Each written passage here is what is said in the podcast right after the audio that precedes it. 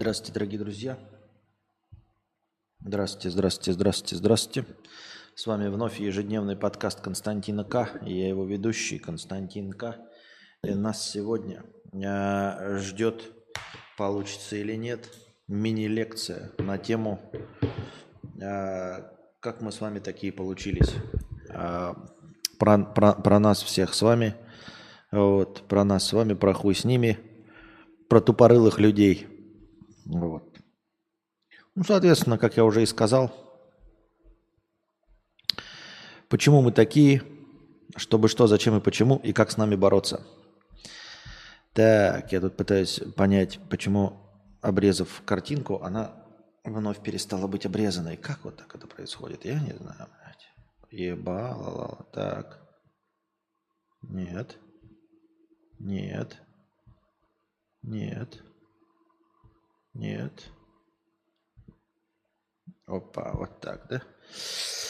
Итак, лекция по мотивам книги э, «Фундаментальная основа человеческой глупости». Это такая совсем-совсем небольшая брошюрка. Я бы даже не назвал ее э, книгой-то, потому что, мне кажется, по объему я иногда больше информации обрабатывал, читая статьи, готовясь к какой-то другой не лекции, нежели прочитывая всю эту книгу. Я уже буквально поверхностно о ней говорил в какой-то в каком-то другом стриме. Но дело в том, что оказалось, что практически все, что я там говорил, я, э, в общем-то, и составляет э, содержание книги. Поэтому мы просто повторимся, немножко с вами пообсуждаем, э, зачем и почему. А, сразу спойлерю, отвечаю на вопрос – Э, поможет ли это бороться с тупостью людей, э, вообще, в принципе, и с тупорылыми людьми как таковыми? Нет, нет, это просто информация. Это даже не то чтобы для размышления, а просто информация. Никак никому э, в существовании своем в этом поганом мире это не поможет, дорогие друзья. Вот такие вот пироги неинтересные, наверное, да? Вот. Но начнем с чего? А, начнем с того, что тупорылые люди а, Автор книги называет их глупыми, кто-то может назвать их долбоебами. Я э, в своем вот, этом, вот этой тематической э, трансляции буду называть их э, тупыми. Это самая многочисленная часть населения земного шара. Вот. Многочисленнее всего, что угодно – и одна из, не одна из, а самая опасная группировка людей. Дело в том, что глупые люди встречаются абсолютно, тупые люди абсолютно везде, среди всех слоев населения, среди всех рас, среди всех паров, полов, гендеров, среди всех вероисповеданий, любых политических взглядов, везде примерно в одинаковом количестве. Вот. И самое главное, а, что э, вот эта тупость, она врожденная, скорее всего. Э, ничего с ней поделать нельзя. Это такая характеристика э, человеческая, которая дается ему с рождения. И она самая, знаете, толерантная, потому что тупость, она не зависит ни от чего, понимаете? Вот вы можете сказать там, ну, если вы себе представляете, что у азиатов маленькие члены, там, а у черных большие члены, да, там, там, например, еще какие-нибудь расовые предрассудки можете. Тупорылых везде одинаково. И самое главное и самое опасное, что тупорылых везде заведомо больше, чем вы можете себе представить. Это и составляет э, э, первый закон человеческой глупости, да? А, первый закон человеческой глупости звучит так – все всегда преуменьшают количество тупых. Вот. А, на самом деле, если поразмыслить над этим утверждением, то получается, что тупые все и чуть больше. Понимаете? А, фундаментальный закон человеческой глупости, первый, а, говорит о том, что сколько бы вы ни предположили количество тупых людей вот в определенной группе, Э, какой угодно избранной, их на самом деле будет больше. И именно в этом состоит опасность. То есть, например, вы заходите в класс, да, будучи учителем, и вам кажется, что вот какое-то конечное количество тупых в этом классе, а их все равно окажется больше по закону человеческой глупости. Их окажется больше. А, и из-за того, что их окажется больше, вы получите непредсказуемый результат. Вы, например, даете контрольную работу и думаете, ну вот у меня 20 человек в классе. Тупых, наверное, половина. 10 напишет работу хорошо, 10 напишет работу плохо. А напишет больше работу плохо, потому что вы недооценили количество тупых. Все всегда преуменьшают количество тупых. Соответственно, понимаете, да? То есть вы заходите и прослушав меня, и прочитав эту книжку, вы можете зайти в класс и подумать, что все тупые. И исходя из этого, предпринять какое-то решение. Да? У меня есть 20 человек в классе, из них все тупые. Но закон гласит, что вы всегда преуменьшаете количество тупых. А это значит, что в классе будет больше тупых, чем их количество. Усекаете? Вот в этом и есть э, первая логическая ловушка – а, с которой нужно смириться. Соответственно, если вы, как и я, например, ваш покорный слуга, предполагаете, что люди абсолютно все тупые, без исключения, но по закону человеческой глупости мы всегда преуменьшаем количество тупых. Значит, тупых больше, чем людей. Вы скажете, а как так может получиться? Как же это может работать? Дело в том, что любое прогнозирование количества тупых людей оно завязано на том, что мы пытаемся совершить какое-то, э, принять какое-то решение, исходя из э, неопределенности. То есть предположить, ну сколько может, могло быть тупых людей, да? Сколько может быть тупых людей, которые вот сделают какую-то плохую вещь? И мы предполагаем, что ну вот в мире 8 миллиардов людей. Предположим, что все тупые, да?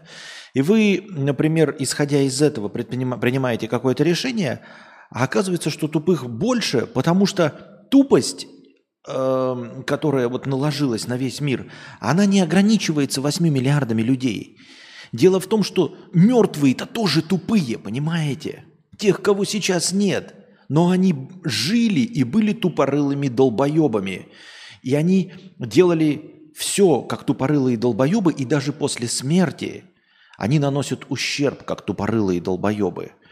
Поэтому, предпри... ну, предположив, что тупых полностью все количество людей на Земле, вы опять-таки сумели их преуменьшить, потому что не приняли во внимание накопившуюся тупость поколений. То есть вы подумали, что вот 8 миллиардов людей поступят тупо. И мы как бы, чтобы закрыть э, их идиотизм, предпримем 8 миллиардов каких-то решений э, – и справимся с этой ситуацией. А вы не справитесь с этой ситуацией, потому что дохлые тупорылые люди они подложили вам свинью. Понимаете? То есть вы, грубо говоря, купили 8 масок, 8 э, миллиардов масок, полностью спасающих от какой-то болезни. Но вы не предположили, что все, кто сдохли, они тоже были тупорылыми. И э, эти тупорылые люди распространяют болезнь, потому что они-то маску не надели, понимаете, уже мертвые. Вот, в этом заключается первый закон, это преуменьшение количества тупых. А, и, ну, как я уже сказал, само по себе вот эта тупость, да, это какая-то такая генетическая характеристика человеческая, а, дающаяся людям от рождения. И, и с этим очень сложно бороться. Почему? И считается, что тупые люди самые опасные. Потому что ребята, они не организованы совершенно. Вы понимаете, что с мафией можно бороться, мафию можно обезглавить а, тирана какого-нибудь э, можно убить, да, и тогда э, его тирания падет, например, да.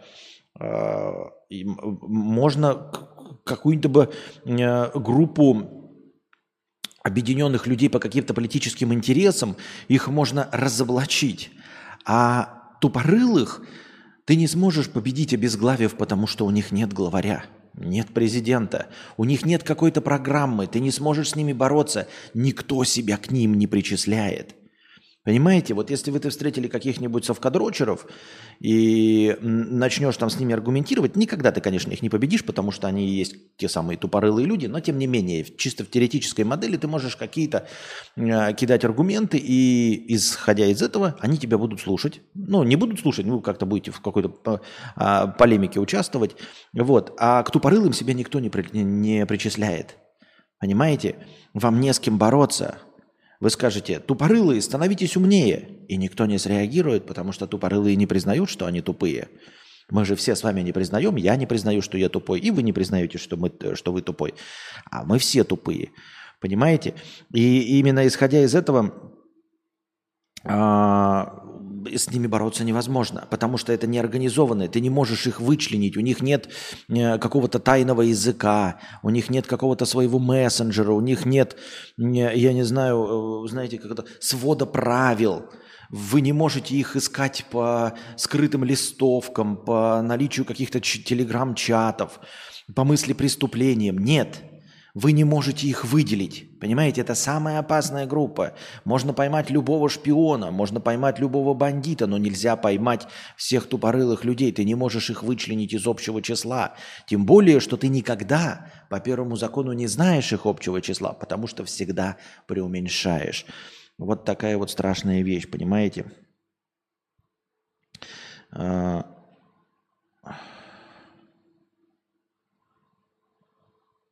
Ну и вот, бляха-муха. Из-за чего складывается преуменьшение количества глупых э, в нашей жизни? Потому что люди э, по умолчанию думают, что люди нормальные. То есть э, надо достаточно сильно повстречаться много с тупорылыми людьми, в общем, и, и с, проанализировать то, что происходит в мире, чтобы прийти к выводу, что по умолчанию люди не норм. Понимаете? То есть состояние человека это не, э, это не норма.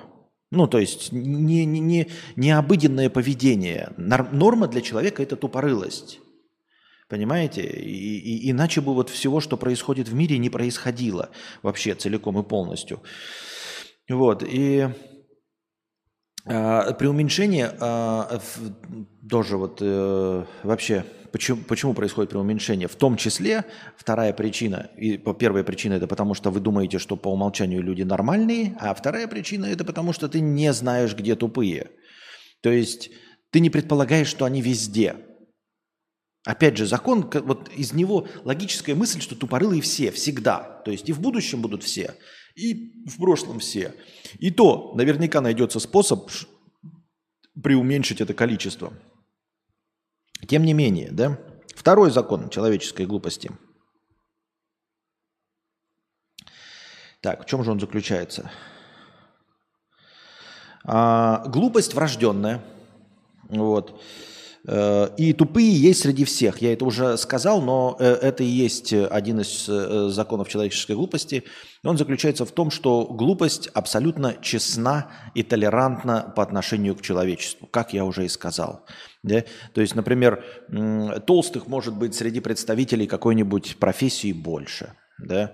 Например. Или, например, э людей с членом больше среди мужчин, чем среди женщин. Как я уже сказал, кто-то из-за расовых предрассудков может думать, что какие-то представители каких-то национальностей э, умнее или глупее. А тупость, она вот, вот есть, э, понимаете, в, в общем числе есть такой коэффициент вот и, итая, итая тупости. Я не знаю, назовем это Y или как он там назовем, да? Вот, это такое, знаете, количество тупости э, среди определенной группы. Вот. Э, это ну, в процентном соотношении, э, но мы сознательно не говорим какое-то число и не предполагаем, потому что из первого закона следует, что мы всегда преуменьшим. То есть, если мы скажем, что 20% тупых, да, а по первому закону следует, что мы преуменьшили, значит их больше, чем 20%. Поэтому мы сознательно не называем. Мы просто говорим, что вот есть какая-то итая тупость среди любого количества. И она везде равна, понимаете? И среди э, монголо-татаров, и среди э, англосаксов, и жидомасонов, среди мужчин и женщин, э, среди молодых и среди старых, абсолютно. Если вы э, проанализируете вообще свою жизнь, вы обнаружите, что тупые точности также легко встречаются и среди людей там, с двумя высшими образованиями и абсолютно без высших, высшего образования. Тут, наверное, сразу стоило бы определиться, что значит глупый человек, тупой и тупорылый, и вообще в чем состоит концепция, правильно? Концепция состоит в том, зайдем, забежим а, подальше. Книжка выстроена так, но мы забежим пораньше. Значит, смотрите, существует вообще, согласно этой концепции, четыре вида людей. Умные, так называемые бандиты, так называемые простодушные или лохи и тупые. Они же глупые, они же долбоебы. Они отличаются всего по двум параметрам. Каждый, каждый вид людей, вообще все люди, производят какие-то действия всю свою жизнь. Да? Э, ну, мы берем по одному там какому-то условному действию, по которому мы будем определять, а так по совокупности всех действий. Вот. Э, каждый из нас, каждый человек производит какое-то действие. И это действие, оно приносит профит этому человеку или не приносит профит этому человеку. И это его действие, оно или приносит профит какому-то другому человеку, или не приносит профит какому-то другому человеку. Под другим человеком может у нас также пониматься все полностью общество, то есть совокупность всех других людей. Давайте начертим график. Приготовили двойные листочки, дорогие дамы и господа. Опа. Вот такой у нас будет график. Ну, все по классике. X и Y. Вот. X и Y. Единицы у нас будут примерно одинаковые. Единицы – это такое условное а, обозначение а, получаемого профита. Условное, а, условное обозначение добычи или убытка. Прибытка или убытка. X, ось, ось X – это прибыль для э, самого искомого человека. Вот у нас есть искомый человек, которого мы определяем, какой он. Умный, бандит, глупый или еще кто-то. Э, так вот, ось X, она у нас показывает количество прибыли, получаемой искомым человеком.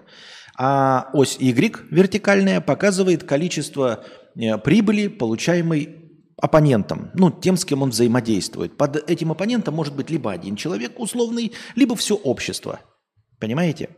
Вот. Соответственно, берем себе идеальную ситуацию. Начнем с приятного, с умных людей. Умный человек э, – это тот, который производит действия, приносящие прибыль ему и прибыль оппоненту. То есть он попадает вот в этот вот график. Здесь мы обозначим его У, что значит умный. Вот. Все, что попадают вот в эту зону, Сейчас мы посмотрим, что у нас тут с цветами есть. Да? Какая она у нас будет? Давайте, она у нас будет светло-зелененькая, да? Вот такая вот светло-зелененькая. Всех, кто попадает вот в эту зону, это умные люди. То есть они своими действиями а, получают прибыль себе и э, делают так, чтобы наварился какой-то другой человек. То есть ситуация конкретно в игре вин-вин, так называемая, да? То есть мы давай с тобой вместе, друг, соберемся, ты мне дашь материалы, да, какие-то, а я при помощи своего мастерства сделаю из этих материалов табуретку, и мы продадим ее. Я получу прибыль, и ты получишь прибыль. И все довольны. Это умные люди. Все понятно. Вот. А, дальше. Э, в нижней части, соответственно, понятно, да, что мы все находимся в положительной зоне. Вот у нас положительная зона сети, э, э, оси X и положительная зона оси Y. Вот отрицательная зона оси X и отрицательная зона оси Y. Все понятно, да? То есть плюс по Y и плюс по X. Все довольны, мы получили, э, все получают профит. Все хорошо. А, второе. А, э, вторая группа, это вот в этой в нижней э, четверти, будут у нас бандиты Б. Бандит. В принципе, тоже все понятно, если вы э, шарите в графиках, то, значит, вы по оси X откладываем прибыль. Это человек, который своими действиями получает сам прибыль, но наносит ущерб какому-то другому человеку. Соответственно, да, вы украли, например, банан у человека, человек получил минус один банан, да, но вы получили плюс один банан. Соответственно, вы оказались здесь, но вы украли – у человека минус один банан, а сами получили плюс один банан и получили вот здесь. Вы, получается, бандит. То есть вы лишаете а, можно одного человека, как я уже сказал, да, по оси Y откладывается вообще, в принципе, общество. Либо вы можете обокрасть общество, если вы, например, какой-нибудь коррупционер. То есть вам прибыль, а, а общество теряет. Вот. Это у нас зона получается. Давайте какой-нибудь цвет. Не такой приятненький, оранжевенький, да? Вот, бандит. Здесь у нас бандит. Соответственно, напротив этого, этой зоны э, по диагонали находится у нас лох. Он же простодушный. Пускай будет буква «П». Что очевидно, да, что этот человек сам получает убыток, но при этом общество получает плюс. Именно поэтому он и простодушный. То есть он кому-то отдает свои деньги, кому-то отдает э, все, что у него есть хорошее, а общество или другой оппонент получает, да? Вот, соответственно, очень часто получается, что, ну, типа, бандиты взаимодействуют с лохами, условно говоря, да, лох отдает, бандит получает, как бы, ну, и они, а что такое, что мне пропало все? Ноль на ноль. Ёбаный боброт. Блять. А что, отменить никак нельзя эти действия? Отмена действий есть тут, нет? О, есть. Вот так, да? Так у меня почему-то не показывает ни шиша. Мне экран отключился. Непонятно почему. Непонятно, почему мне экран отключился. А, вот таким вот образом. Блять. Сейчас, подождите. Техника, техника, как обычно, подводит меня. Техника, техника подводит меня. Вот так. Здесь у нас, как я уже сказал, работает лох. То есть он отдает свои деньги кому-то, но другой человек получает. То есть где-то вообще ну, ни, ничего не теряется. Все, в принципе, э, закон сохранения энергии э, не прекращает работу. Это у нас лох. Вот, они друг против друга. И заканчивается это все вот этой последней четвертью, как вы понимаете, да, в которой находится тупой, блядь. Вот. Это наш, э, тот, о ком мы сегодня вообще и говорим, дорогие друзья. Это тупорылый, блядь, долбоеб. То есть он предпринимает какие-то действия, которые наносят минус ему и которые наносят минус оппоненту и обществу. Вот. Естественно, у всего это есть пограничные состояния. Да? Сейчас мы будем э, о них говорить. Так вот, э, вы скажете, а что за пример тупой? Да? Ну вот это когда э, человек грабит, например, бабку какую-нибудь за 200 рублей и убивает ее, режет. А в конечном итоге, ради того, чтобы получить прибыль в 200 рублей, бабка умирает, то есть получает заведомо очень сильный минус – вот, и человека ловят и садят в тюрьму, и он получает 20 лет за то, что ограбил бабку, а 200 рублей. Вот, то есть он как бы получил 200 плюс, но это не считается. Еще раз, нужно еще определиться а, с тем, что такое профит и что такое убыток и в чем мы измеряем его. Не всегда в деньгах, естественно. В деньгах просто легко и просто сразу оценить, и все понятно. Но э, ущерб может быть и, э, естественно, морально-этический. То есть, если человек кого-то убил за 200 рублей, то он получил 200 рублей, а его оппонент, которого он убил, э, получил убыток не в денежном э, выражении, но очень большой, гораздо больше, чем 200 рублей. Очевидно же, да? Это раз. Во-вторых, оценка. Оценка убытка всегда должна быть со слов оппонента. То есть, э, понимаете, по мнению наркомана, э, который зарезал бабку, да, за 200 рублей, он-то может скажет, да бабка нихуя и не стоила, и жизнь ее ничего не стоит, гораздо меньше, чем мои 200 рублей. Вот, я считаю, что я нанес ей небольшой ущерб. Но это будет несправедливо, поэтому оценивать ущерб должен не он, Оценивать ущерб должна бабка. А бабка скажет, что, естественно, ее жизнь стоит гораздо больше, чем 200 рублей. Поэтому честнее будет так. Профит оценивает сам наш главный герой, а убыток оценивает оппонент. Именно по оценке оппонента, потому что ну, в этом и заключается глупость и тупорылость людей, когда они э, тупой человек, он думает, что он наносит не сильно большой ущерб, а наносит на самом деле очень большой ущерб. Именно в этом и заключается тупость. И дело в том, что ты его не можешь предсказать. Потому что ты-то думаешь, что он мыслит логически, а он не подчиняется логике именно потому, что он тупой. Понимаете? Так что э, при, по, по, в тупости все равны. Так, идем дальше. Значит, смотрим. Как я уже говорил, оппоненты у нас откладываем по статье по, по оси Y, то есть э, э, прибыль или убыток по, по оси Y это для оппонента или же общества. Ну, потому что мы берем, когда одного главного героя, Э, у него, например, какие-то поступки будут там по-разному отличать. То есть, например, он больше получает сам профита, чем получает, э, вот, например, да, э, поступок умного человека. Сам он получил плюс 3, да, а общество получило всего плюс 1. Ну, то есть получается, что в графике где-то здесь. Или наоборот бывает его поступок, когда он такой более альтруистичный, он получает всего лишь плюс 1, а общество вот здесь, да, получает плюс 3. То есть вот так вот распределяются по этому графику какие-то поступки. Вот. Идеальная ситуация. Какая? Понятно, какая идеальная ситуация. Идеальная ситуация, при которой... Э, вот при которой все один к одному, то есть э, все получают плюс. Но таких ситуаций нам вообще э, то, что поведение умного абсолютно не интересует. Гораздо интереснее, например, поведение э, идеального бандита, да? Вот берем вот идеальный бандит. Под углом 45 градусов это все поступки идеальных бандитов. Хобаца, где у нас черный цвет.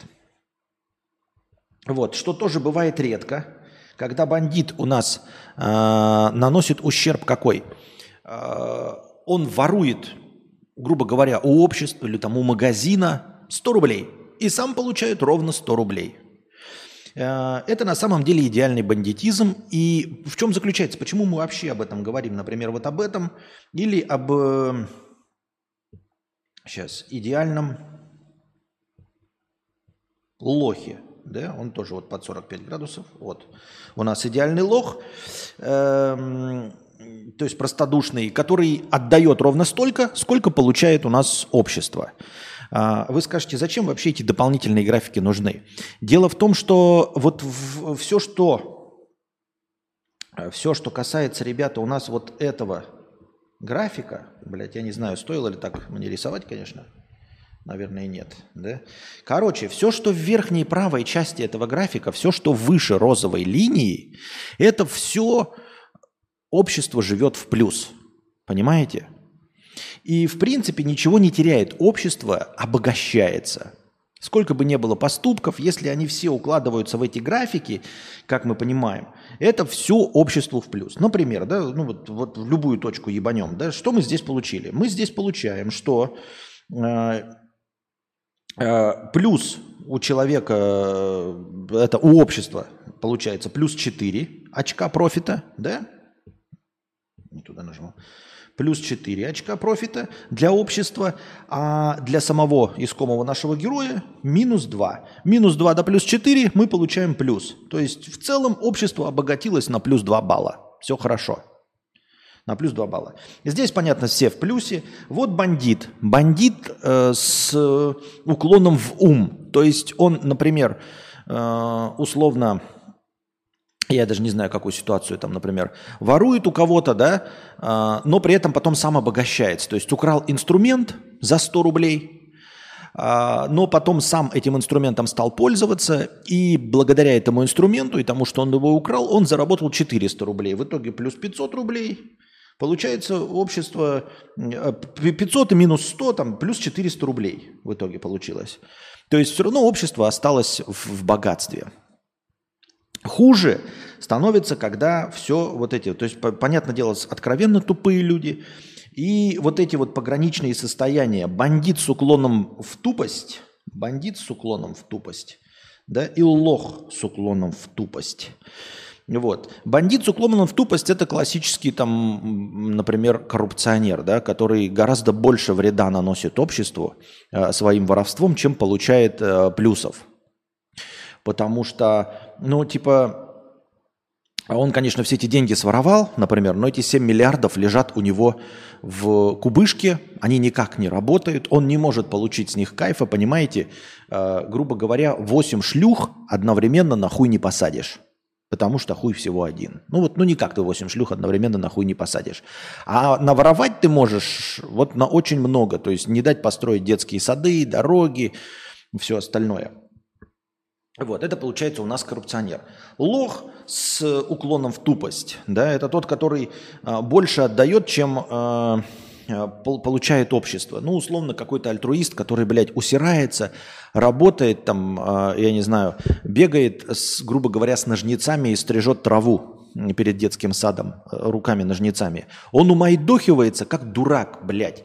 Он мог бы гораздо, гораздо, гораздо больше пользы приносить, если бы косил эту траву, я не знаю, косой или триммером. Но он дурачок, вот в своем добросовестном порыве э, стрижет эту траву ножницами. То есть он гораздо больше получает минуса, чем профита получает этот детский сад, чем общество. То есть, в общем, в целом мы лишаемся. Грубо говоря, он больше прожирает еды, чем приносит пользу обществу.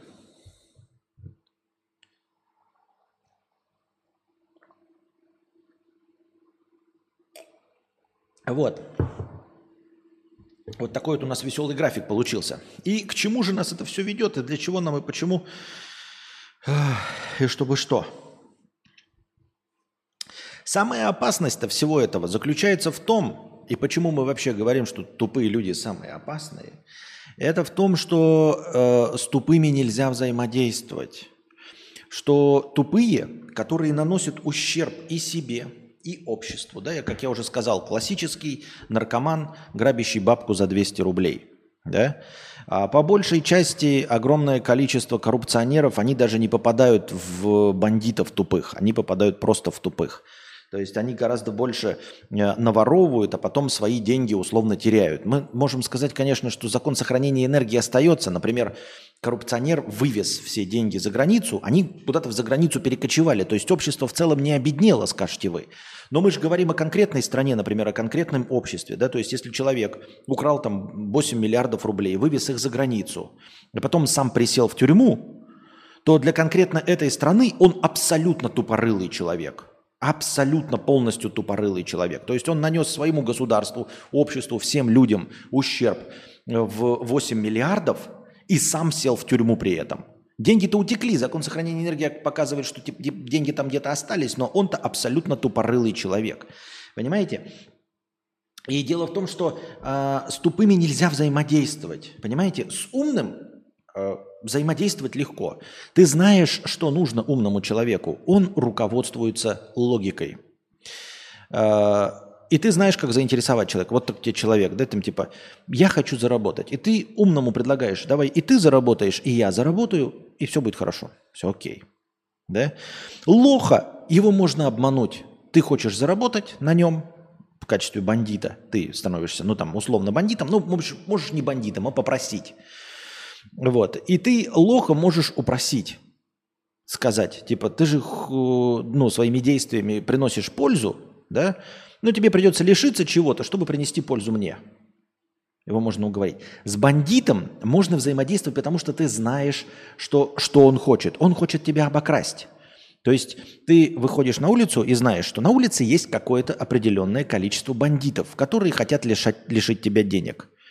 И ты такой, бандиту что нужно? Бандиту нужны деньги.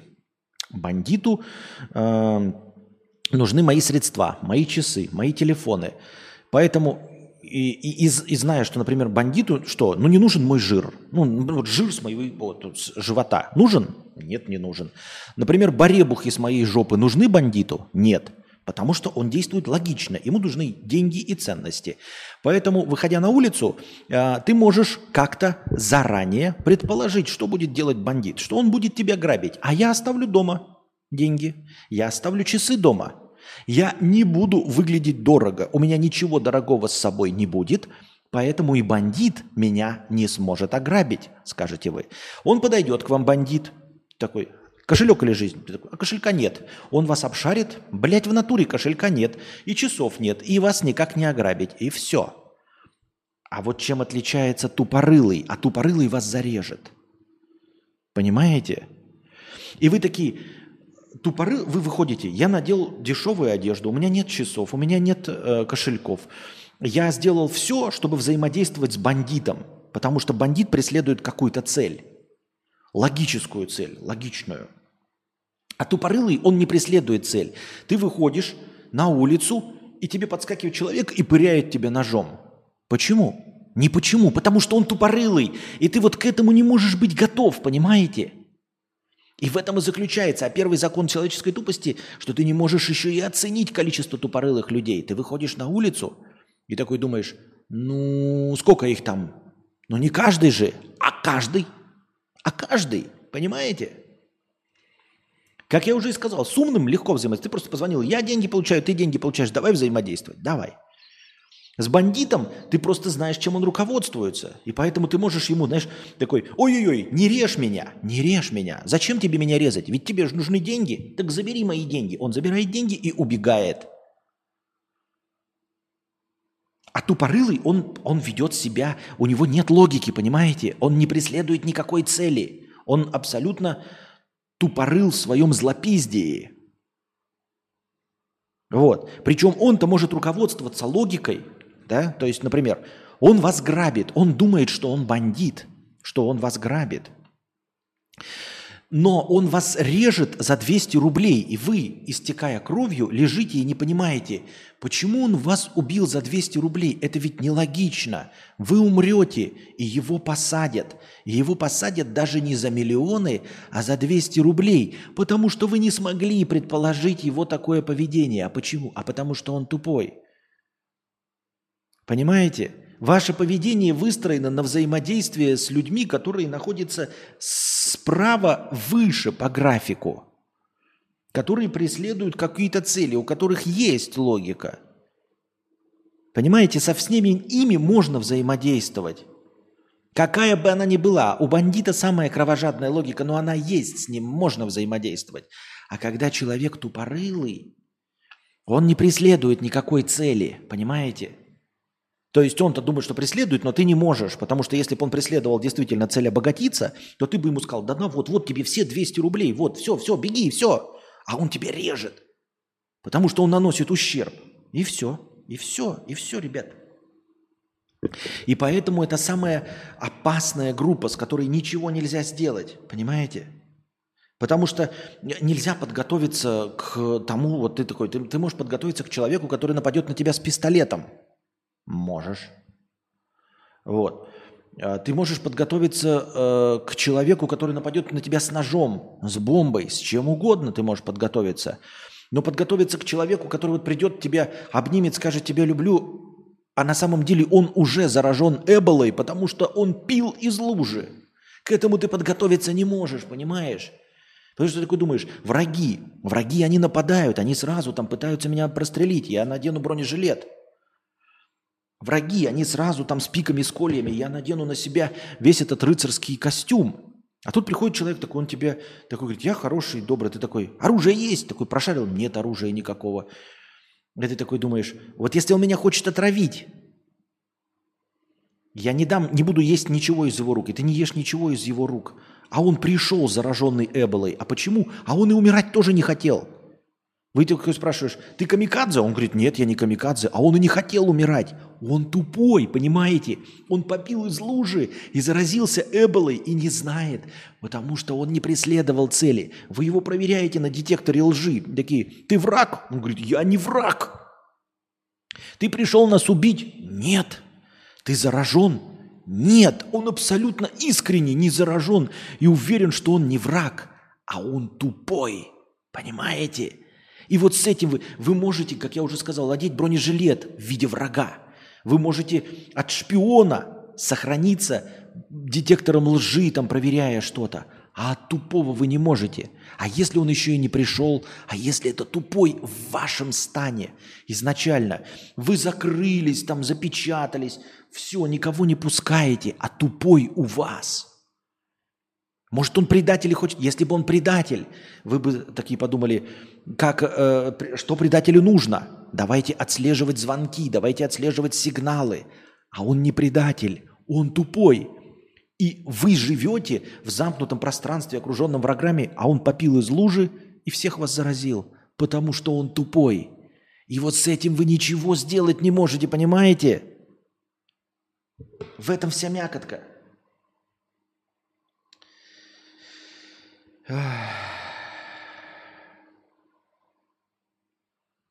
Вот, ну и, соответственно, для чего, то есть э, тоже график о чем еще говорит. А, это конкретно каждый поступок, но мы говорим про конкретно каждого человека в совокупности поступков. То есть человек может когда-то поступать как, ну, как ваш покорный слуга, отдать деньги там какому-нибудь цыгану, да, и быть как лох. Вот. Э, стараться поступать как умный, но быть подонком и мерзавцем, как э, чиновники, и быть все время бандитом. Да? То есть по совокупности всех эм, прилагаемых усилий, множества действий, мы увидим, какую больше он э, приносит либо пользу вообще обществу, либо нет. Как я уже сказал, вот эта вот э, розовая линия – это линия разделения. То есть все, по, все, что вот попадают ровно на эту линию, это точки безубыточности. То есть ни прибыль, ни убыток. Э, лох ровно отдал столько, сколько э, забрало общество. И бандит вот по этой точке розы, по этой э, розовой пунктирной линии украл ровно столько, сколько профита получил. Вот, соответственно, все, что выше, это профит для общества, что ниже, это негатив для общества. Вот.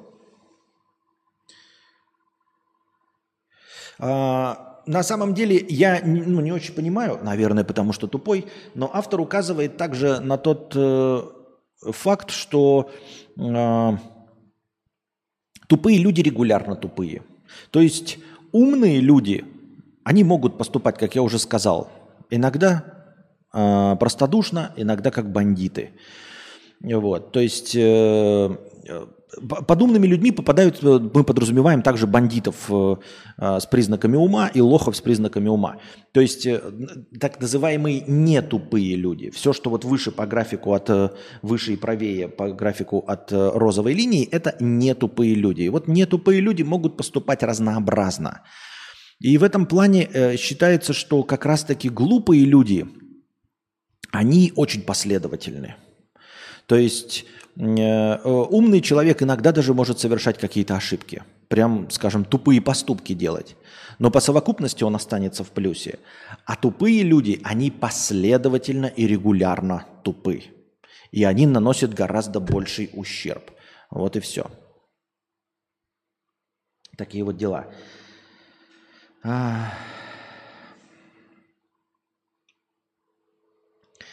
Значит, смотрите еще, чем отличается э, вообще, казалось бы, было бы все хорошо, если бы тупые люди, ну, типа, ну, вот как наркоман. Ну, обидно, конечно, за бабушку, которую он убил, но, типа, один к одному, да, остается. Он сел в тюрьму и сгнил там нахуй. И бабушка один к одному. Но получается так, что э, у каждого тупого человека, как умного, у другого, но мы про умных не говорим, не глупых людей, э, у каждого умного человека есть своя масса, мощность тупости, то есть мощность принимаемых им решений. Как я уже сказал, вот, например, какой-то чиновник может гораздо больше наворовать, чем сожрать, да, и увезти за границу денег. То есть он может заведомо гораздо больше нанести ущерба обществу, стране путем своей коррупции там, на миллиарды и вывести их за границу, чем получит от этого любого профита. То есть он получит профит, например, жене купит Мазератти, детей устроят куда-то в школу, но остальные деньги все равно останутся в швейцарском банке лежать условно, а, а обо, обокрадет он свое государство, свою страну на очень-очень большие миллиарды. А, и это говорит о том, что этот э, тупой достаточно мощный. Как же так получается? Как же так получается? Что э, э, тупых людей, э, ну, тупых людей мощны, мощны. Во-первых, э, государства, страны, цивилизации, какие-то там римские империи, которые в какой-то момент двигаются э, в, ну, в сторону эволюции, скажем так, прогресса, как э, получается, если всегда, по законам же этого человека, э, автора этой теории, тупых людей всегда одинаковое количество, правильно, среди всех. Почему некоторые страны процветают, а некоторые страны э, регрессируют? Как так получается? Дело в том, что у власти в какой-то момент умных или склонных к уму, не глупых людей оказывается больше – и они дают меньше возможности реализоваться тупым людям. Когда а, какое-то общество, страна, цивилизация регрессирует, это значит, что у власти больше тупых и у них больше возможностей, то есть они мощные. А, кто же в здравом уме вообще в целом? Люди же не признают, что они тупые. Кто же им даст-то? Почему, блядь, тупые мощные-то есть? Почему же они находятся в правительствах разных стран? Как же так получается? Во-первых, раньше это было, вот в историческое прошлое, это все было по наследству, по праву наследования. То есть среди королей, так же, как и среди э, сапожников, как и среди вояк и берсерков, всегда было одинаковое количество тупорылых людей. Вот. И э, поскольку один король мог быть умный, там везет, везет, везет, да, потом рождается тупой, а вы его как бы нет никаких институтов его смещения, и поэтому он приводит свою страну в упадок, потому что самый мощный человек в стране тупой. Вот. То есть он наносит ущерб себе и наносит ущерб обществу. А поскольку э, сила этого тупорылого достаточно э, большая, поэтому он наносит очень большой ущерб этому всему. Но ведь королевства же закончились, и власть по праву наследования тоже закончилась. Как же так получилось, что сейчас во всем мире, я себе уже позволю сделать этот вывод, а, в правительствах всех стран главенствуют тупорылые люди. И тут следует совершенно неожиданный авторский, не мой, а авторский вывод. Во всем виноват, кто бы вы подумали? Правильно – институт демократии. Именно демократические выборы, именно демократические выборы и приводят и привели к тому, что столь много тупорылых людей находится у власти. То есть э, тупорылые люди получают мощь в свой, своего э, мощь действий своих тупых на общество – Потому что, исходя из первого закона, при уменьшении количества тупых, на самом деле тупых всегда больше, чем мы думаем. То есть их всегда большинство. И демократический институт выборов говорит людям, выбирайте, но поскольку они тупые, а значит своими действиями оно, они наносят вред и себе, и обществу, то естественно, что они выбирают худший вариант всегда. А худший вариант является кто? Правильно, тупой. Понимаете? Улавливаете мысль? Среди всех людей самое недооцененное количество всегда тупых – Сколько бы вы ни сказали, их всегда больше. Это значит, что их большинство. И когда мы демократически даем возможность людям голосовать и выбирать, то есть совершать действия, а тупость определяется именно действием, то есть наносимым ущербом и себе, и обществу, то, соответственно, совершение выбора – это тоже тупой поступок. Чтобы поступок стал тупым, Нужно, чтобы он нанес ущерб и самому тупому, и обществу. То есть и самому голосующему, и обществу. А какой это поступок? Правильно, выбор тупого во власть. Поэтому именно благодаря демократическим институтам, дорогие друзья, и благодаря демократии мы с вами и находимся в этой жопе. Именно потому, что большинство из нас тупые – вместе, мы все вместе тупые и совершаем в большинстве своем тупые поступки, то, соответственно, и выбор наш всегда является тупым поступком, то есть наносящим нам ущерб и нам, и обществу. Поэтому любой наш выбор является выбором тупого. Ну, если мы выбираем человека, понимаете?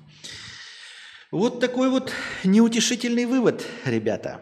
Что из этого следует? Я на самом деле не знаю. Я просто других способов управления, это кроме как демократии, не знаю.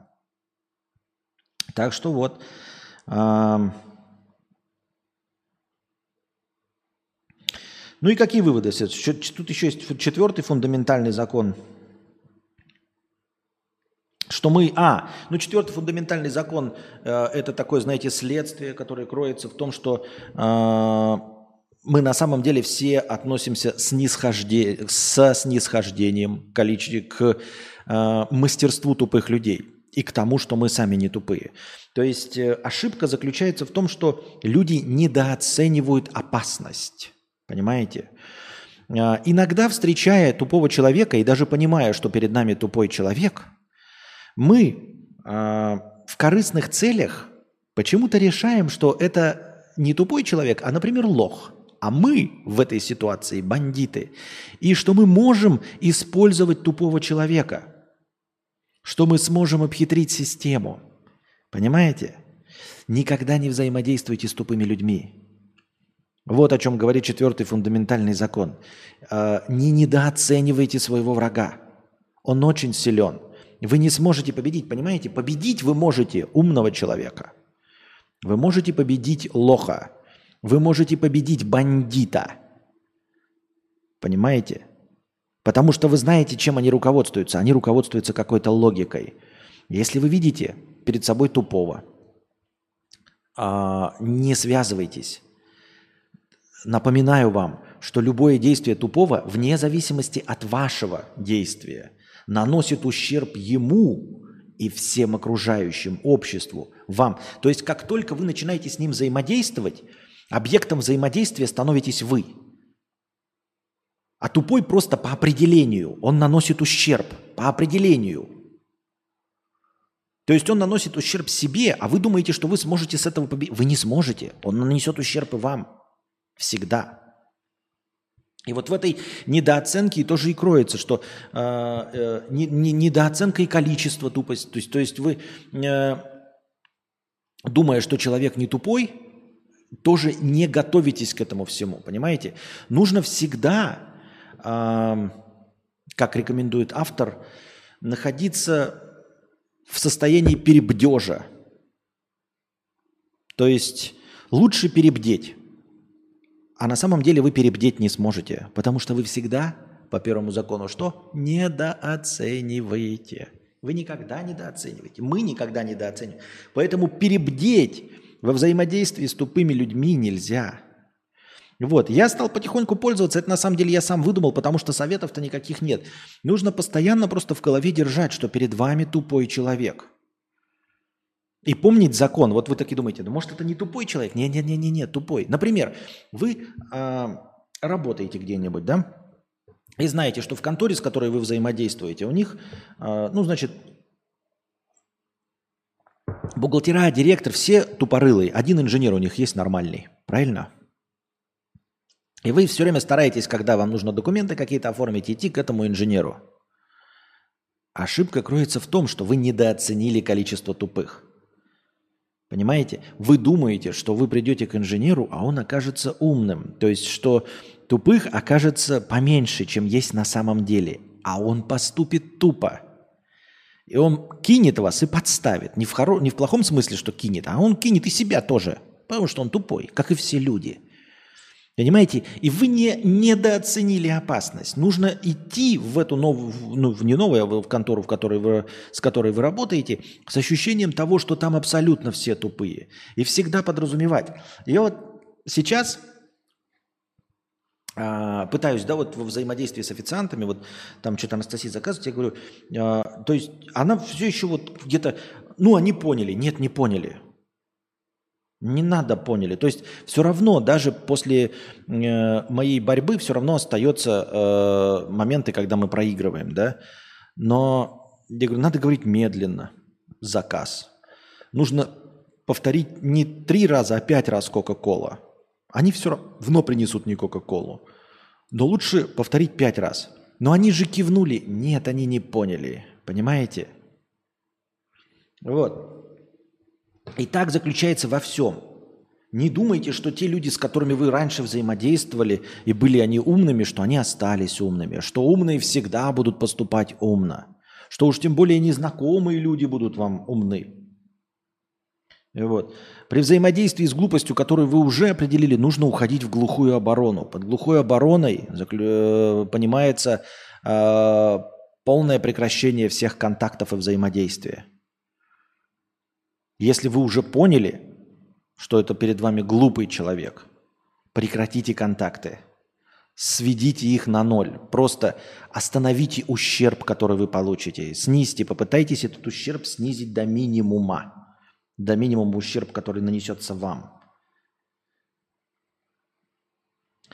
Ну и вот все эти, весь фундам, четвертый фундаментальный закон э, э, кроется в том, что люди самодовольны, недооценивают именно мощность глупости и не предпринимают нужных действий вовремя.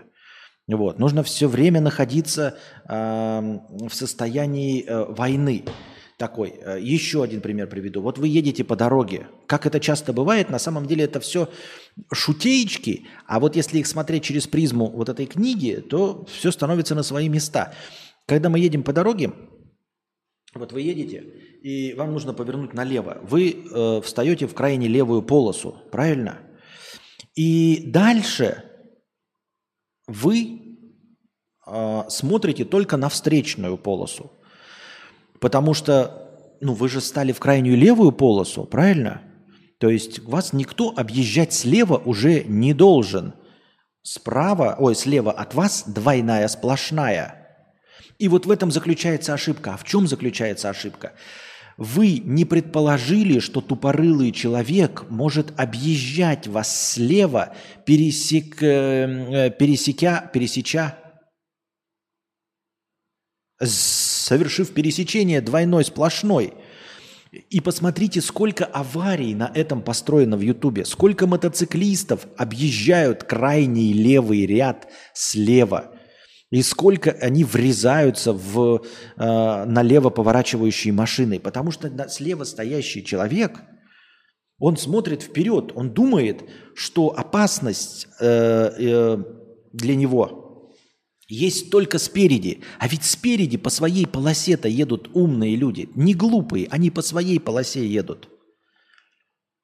И человек, который едет в крайней левой полосе, э, рассчитывая повернуть налево, забывает, точнее недооценивает, точнее преуменьшает количество тупых людей. Он-то думает, что он сейчас едет, а вокруг тупых нет – а что значит? Он преуменьшил количество тупых на 100%.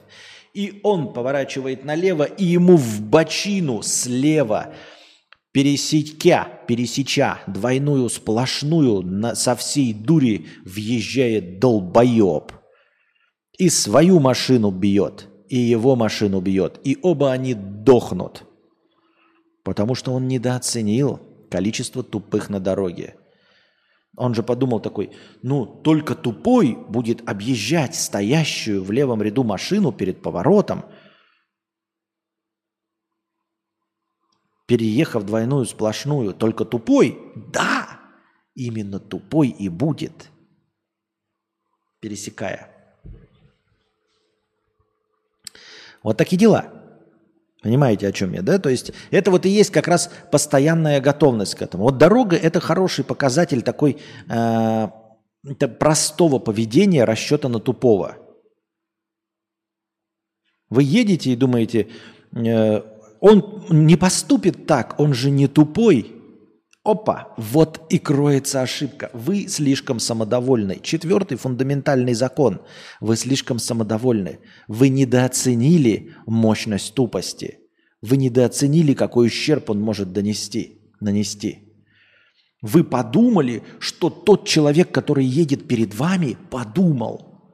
Вы подумали, что человек, который едет за вами, он подумал. Вы подумали, что люди, которые едут справа и слева от вас, не хотят попасть в аварию, что они хотят живыми добраться до дома, думаете вы. Ведь это же логично. И забываете, что тупость не подчиняется логике. Они хотят добраться домой, Но тупость не подчиняется логике, поэтому они едут пьяные.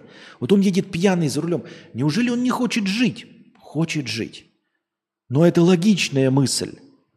И она руководит его логичными поступками. А то, что он едет пьяный, это не логичный поступок. Он непоследовательный. Он не выходит из предположения, что он хочет жить. Он хочет жить, но вопреки этому, вопреки логике, садится пьяным за руль. Понимаете? И поступает нелогично. И вы не можете, вы не можете, вот как я уже сказал, а, почему с глупостью это невозможно взаимодействовать? Почему вообще всем эта проблема? Почему это самое больное место? Почему они сильны? Почему с этим невозможно воевать никак, кроме как уходить в глухую оборону, закрываться и попытаться с ними никак не взаимодействовать? Потому что если против тебя стоит бандит или враг, он может в тебя стрельнуть. Он может, э, блядь, натравить на тебя собак – он может кинуть бомбу. А глупый человек, он начнет обмазываться говном. Он сам начнет обмазываться говном и убежит. И ты такой, и, и, а, а я что должен, а, а, а я ж, а, понимаешь, он начнет обмазываться говном, вставлять себе бутылку в жопу. И ты такой, а, как, а, а, я к этому не готов. И так он же не мне ее вставляет. А что я должен делать? А что я должен делать? Ну как? Вот он вставляет себе бутылку в жопу, обмазывается говном и бежит от меня. И он бежит от меня. Я, я такой, что? И как? Я не был, ну, хорошо, но это же мне никак не грозит, думаете вы. Он же глупый, он себе нанес ущерб и убежал. Нет, в этот момент вы должны закрыться. Почему? Потому что он побежал, а сейчас на его обмазанное им говно полетят пчелы, а потом он развернется и, убегая от пчел, побежит в вашу сторону. И вас покусают пчелы, которые гонятся за ним. Понимаете? Поэтому, когда вы видите человека, обмазывающегося говном, засовывающего бутылку в жопу и убегающего, нужно, блядь, нужно отходить подальше. Это тупой человек. Вы не знаете, как он может нанести вам ущерб.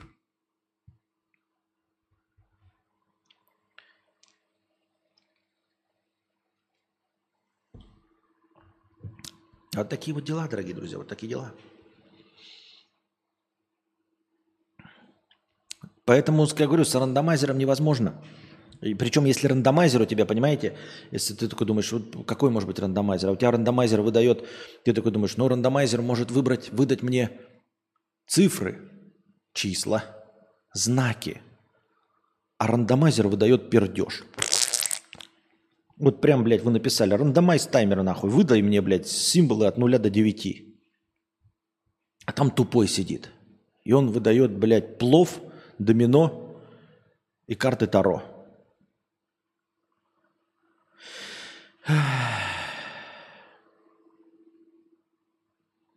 Поэтому глупый опаснее бандит. Ну вот пятый закон а, в целом гласит, что глупый опаснее бандита – чтобы мы понимали, что самый опасный – это глупый. Как я уже сказал, бо... почему бандит? Бандит самый злой, но он преследует логику. Я уже об этом говорил, просто они все перемешаны в моей э, не очень стройной лекции было, не лекции. Но надеюсь, вам э, понятно и вы прониклись. Э, в моем не очень стройном повествовании. Э, глупый самый опасный, потому что абсолютно непредсказуем. Ты не знаешь, где он появится, ты не знаешь, в каком обличии он появится.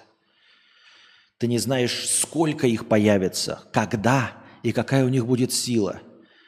И ты не можешь этого всего предсказать, потому что у них нет цели. Понимаете? У самураев нет цели, у них только путь. У бандитов есть цель – обогатиться. У лохов там есть тоже цель принести пользу обществу. У умных вообще есть тоже цель обогатиться и обогатить общество – а у глупых нет цели, поэтому ты, ты, ты, у них нет цели нанести ущерб. Все глупые люди поступают с мотивацией умных бандитов или лохов, понимаете? Они все преследуют совершенно другую цель, но совершают поступки, э, которые приводят к совершенно другому. Вот и все. Невозможно отследить замысел, если замысла нет –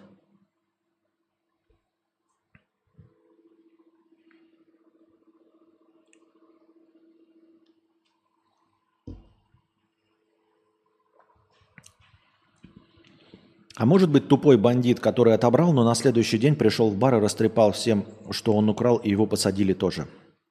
Ну, в смысле, бандит в признаке тупости есть. Бандит с признаками тупости – это который э, нанес больше ущерба, чем получил выхлопа. Условно, да, ты сказал, если бандит ограбил кого-то на 20 тысяч, э, ну, нанес ущерба на 20 тысяч, потом пошел, э, купил на них тысячу рублей, э, за тысячу рублей э, сидра, э, упал и умер, блядь. Нет, подожди. А, ну правильно. Хотя или подожди, все равно плюс же принес. Ну, в любом случае, бандит, который наносит, тупой бандит, который наносит больше ущерба, чем получает профита, таких тоже дохренищ, как я уже и сказал, коррупционеры. Вот.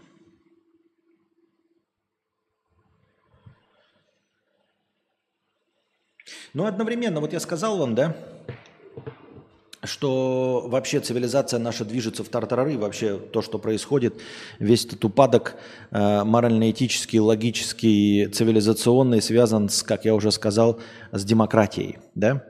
Э, из-за того, что демократия тупых выбирает тупых, потому что тупых большинство. Но э, из этого же на самом деле и следует, почему мы до сих пор живы, почему мы до сих пор не в антиутопии – и закончим вот этой позитивной мыслью. Начали мы э, за упокой, да, а закончим мы как раз-таки за здравие, что бывает крайне редко. Казалось бы, поскольку демократия царит ну, формально везде в нашем мире, и поскольку тупых людей большинство, то совершая выбор, они совершают тупой поступок, то есть наносящий ущерб и себе, и обществу, а значит – выбирают глупого человека, чтобы он еще нанес ущерб себе и обществу. Не забываем, ребята, что мы с вами никогда не попадем в утопию 1984, там, механического пианино, мы и всего остального, потому что любая диктатура и антиутопия, они все падут. Потому что они тоже подчиняются какой-то логике, и их точности также разрушат тупые люди. Понимаете? Мякотка термитов заключается в том, что они едят все. И саранча ест все. И тупость ест все. Она всех ест. Напоминаю вам, что второй, какой там третий закон заключается в том, что количество итая тупых среди всех людей одинаковое. Поэтому даже вот там какая-нибудь там военная хунта, среди нее тупых людей тоже дохуя.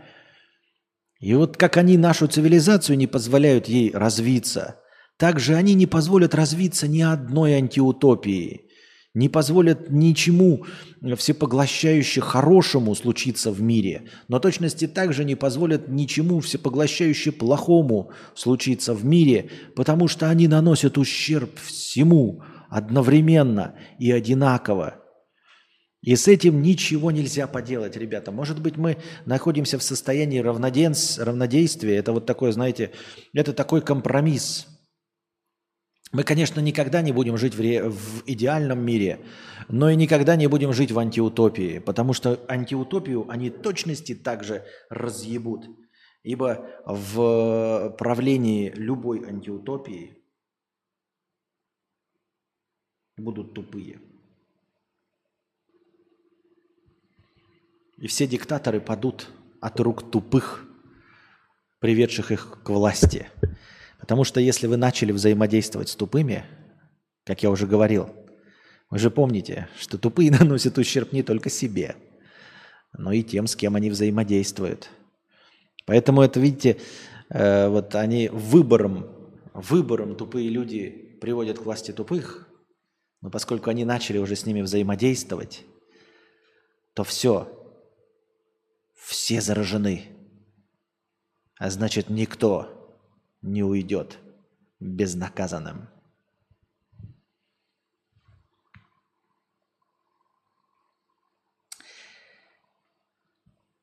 Все. На этом, дорогие друзья, мы заканчиваем нашу сегодняшнюю лекцию и продолжим с чем? С ответами на вопросы и с обычной темой. Не знаю, понравилось вам или нет. Нельзя сказать, что я сегодня хорошо владел словом, но надеюсь, что мысль я максимально точно до вас донес. Ну, не максимально точно, а максимально так, как хотел. Скажем так. Надеюсь, вам понравилось. Чик. Переносим наш стандартный инструментарий. Обоюдоострый нож тупости спасет нас всех. Да, наверное, так и есть. Так может, тупые, так сказать, санитары леса, которые держат баланс количества людей на планете. Если бы все делали вин-вин, то нас бы уже было 100 миллиардов тысяч. Да, да, да, да, да, да, да, да, да. Абсолютно, наверное, верно. Но от этого легче не становится, понимаете? Потому что, как я уже говорил, а мог же быть какой-нибудь другой инструмент, с которым как-то бы интереснее было мириться. Ну, знаете, я не знаю, ну, обстоятельства непреодолимой силы, например. Как-то мне почему-то кажется, что было бы э, легче, если бы, например, нас время от времени всех там сносило с поверхности, э, например, лава э, вулкана Эйеф Ятла Юкудель или какой-нибудь э, потоп регулярно случался. То есть я как-то с стихийными бедствиями э, мирюсь легче. Вот э, разговор был про этого э, молодого человека, которого акула загрызла. Вот все кажется, что там ужасно. Ужасно. Но понимаете, умереть ужасной смертью можно множество всяческими способами. Да? В аварии тоже ужасно. Если машина загорится, тебя не вытащат, ты будешь горящим в машине. Но вот как-то горящим в машине по вине какого-то долбоеба мне гораздо обиднее умереть, чем в, лап, в зубах акулы. Акула – это вот природная стихия, понимаете? Вот природная стихия. Вот у, умереть от обвала крыши э, или от несоблюдения пожарных норм в торговом центре мне гораздо обиднее, чем, э, я не знаю, от взрыва вулкана. Вот вулкан взорвется, да и лавой всех накроет. Я такой, ну вот вулкан, я ничего с этим поделать не мог. Мне не обидно, что я умер не из-за человеческой тупости, понимаете? А вот из-за человеческой тупости обидно. Обидно и очень нервно. Не знаю, как вам. 9, 9 9 USDT нам накидывают на хорошее настроение. Я напоминаю, что э, спонсор э, сегодняшнего э, нашего э, подкаста «Не лекции» Дима, который накидывал несколько дней назад по, по 100 долларов. Именно от него хорошее настроение осталось, и благодаря его большим донатам мы сегодня позволили себе вот это вот все. Спасибо большое, Дима. И, как я уже сказал, и вот с такими с природными стихиями как-то легче бороться. Вот когда ты, знаешь, попадаешь и, блядь, мрешь с аварией или лежишь с окровавленной ногой, потому что в тебя э, въебался долбоеб, блядь, на мопеде. Ну просто вот долбоеб, блядь, в нарушение всяких правил. Э, это гораздо обиднее, чем на тебя упало дерево. Вот дерево на тебя, ты ехал, и дерево, вот, ну, упало дерево, да. Блядь, да ну и хуй с ним. Ну, дерево и дерево. Ну, вот действительно, природа, матушка, все э, размочила корни, они упали, и хоть бы хуй. А вот когда долбоеб въехал, ты такой смотришь на него, чмо, блядь, вот просто ебло. Думаешь, чтоб ты, сука, сдох, блядь. И мать твоя сдохла нахуй в горящей машине, блядь, долбоебина. Я так думаю, мне так кажется.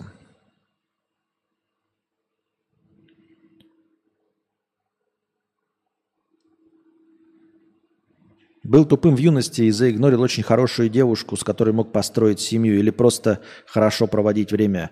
То, что сейчас почти пусти, спустя почти 10 лет, когда до сих пор ее вспоминаю, тупой не спорю. Чего? What you talking about? Вообще нихуя не понял. Что ты говоришь?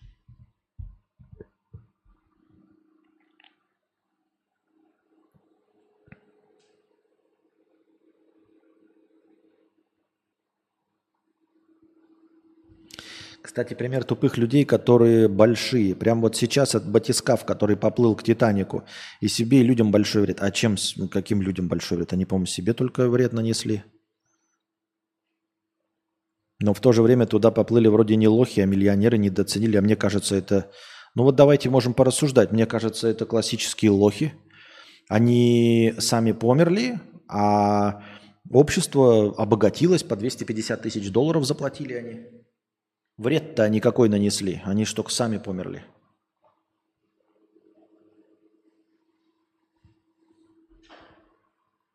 Я так думаю, мне так кажется.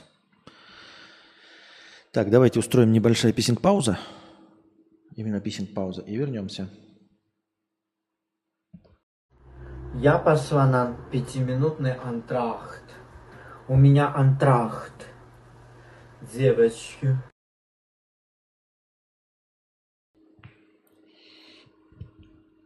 Итак, возвращаемся, дорогие друзья, с вами. Раз, раз. Оу. Так. На чем бишь мы остановились? Так. Так, так, так, так, так, так, так.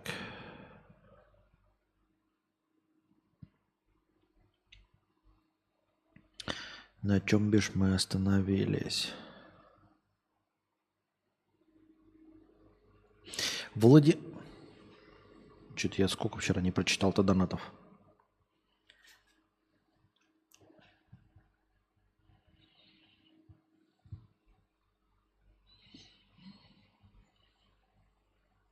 Э, говноед 50 рублей. Слышь, если ты такой умный, что ты такой бедный? Так я и не умный. Я скорее... Ну, навряд ли я тупой. Мне кажется, я не наношу ущерб обществу и остальным. Я думаю, что я лох. Константин, здравствуйте. Мне 18. Можете дать жизненный совет? Да. Держись. Держись, ебать. Че еще могу сказать? Держись. Все.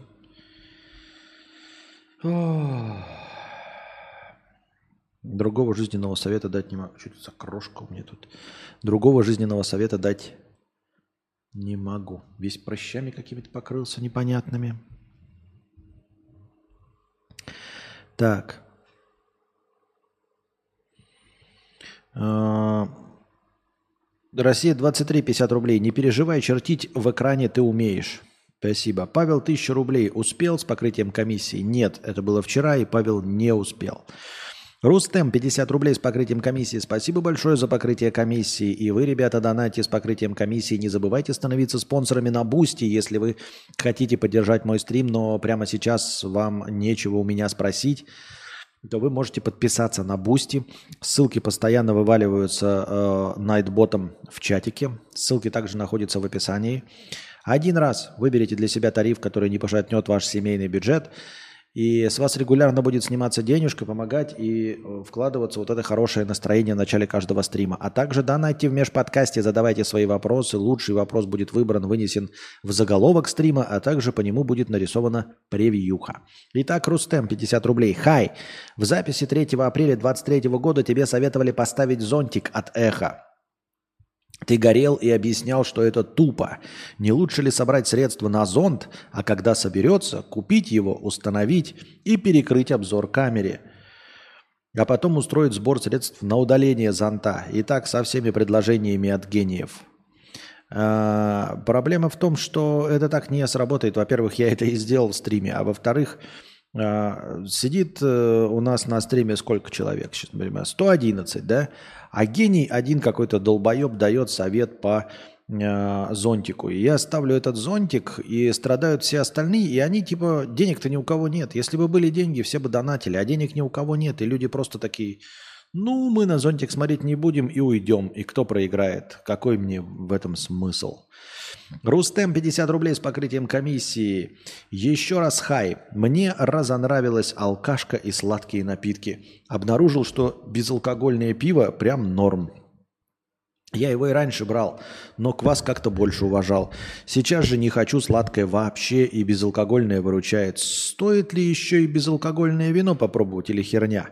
Слушай, я даже не знаю, что такое безалкогольное вино. Безалкогольное шампанское, детское шампанское, это просто газировка. Оно никакое не шампанское, никакого отношения к шампанскому и даже не напоминает шампанское. Это просто газировка. Ну, то есть фанта – это безалкогольное шампанское. Что такое безалкогольное вино, я не в курсе дела. Безалкогольное вино – это типа э, я добрый виноградный сок? Да? Ну, не, не знаю. Честно говоря, не знаю, насколько это кайфово и классно. А, а то, что тебе разнравилась алкашка и сладкие напитки, ну так я тебе это поздравляю. Значит, меньше сахара будешь потреблять, здоровее будешь. Аноним 350 рублей простыня текста под названием «Человек с гнильцой».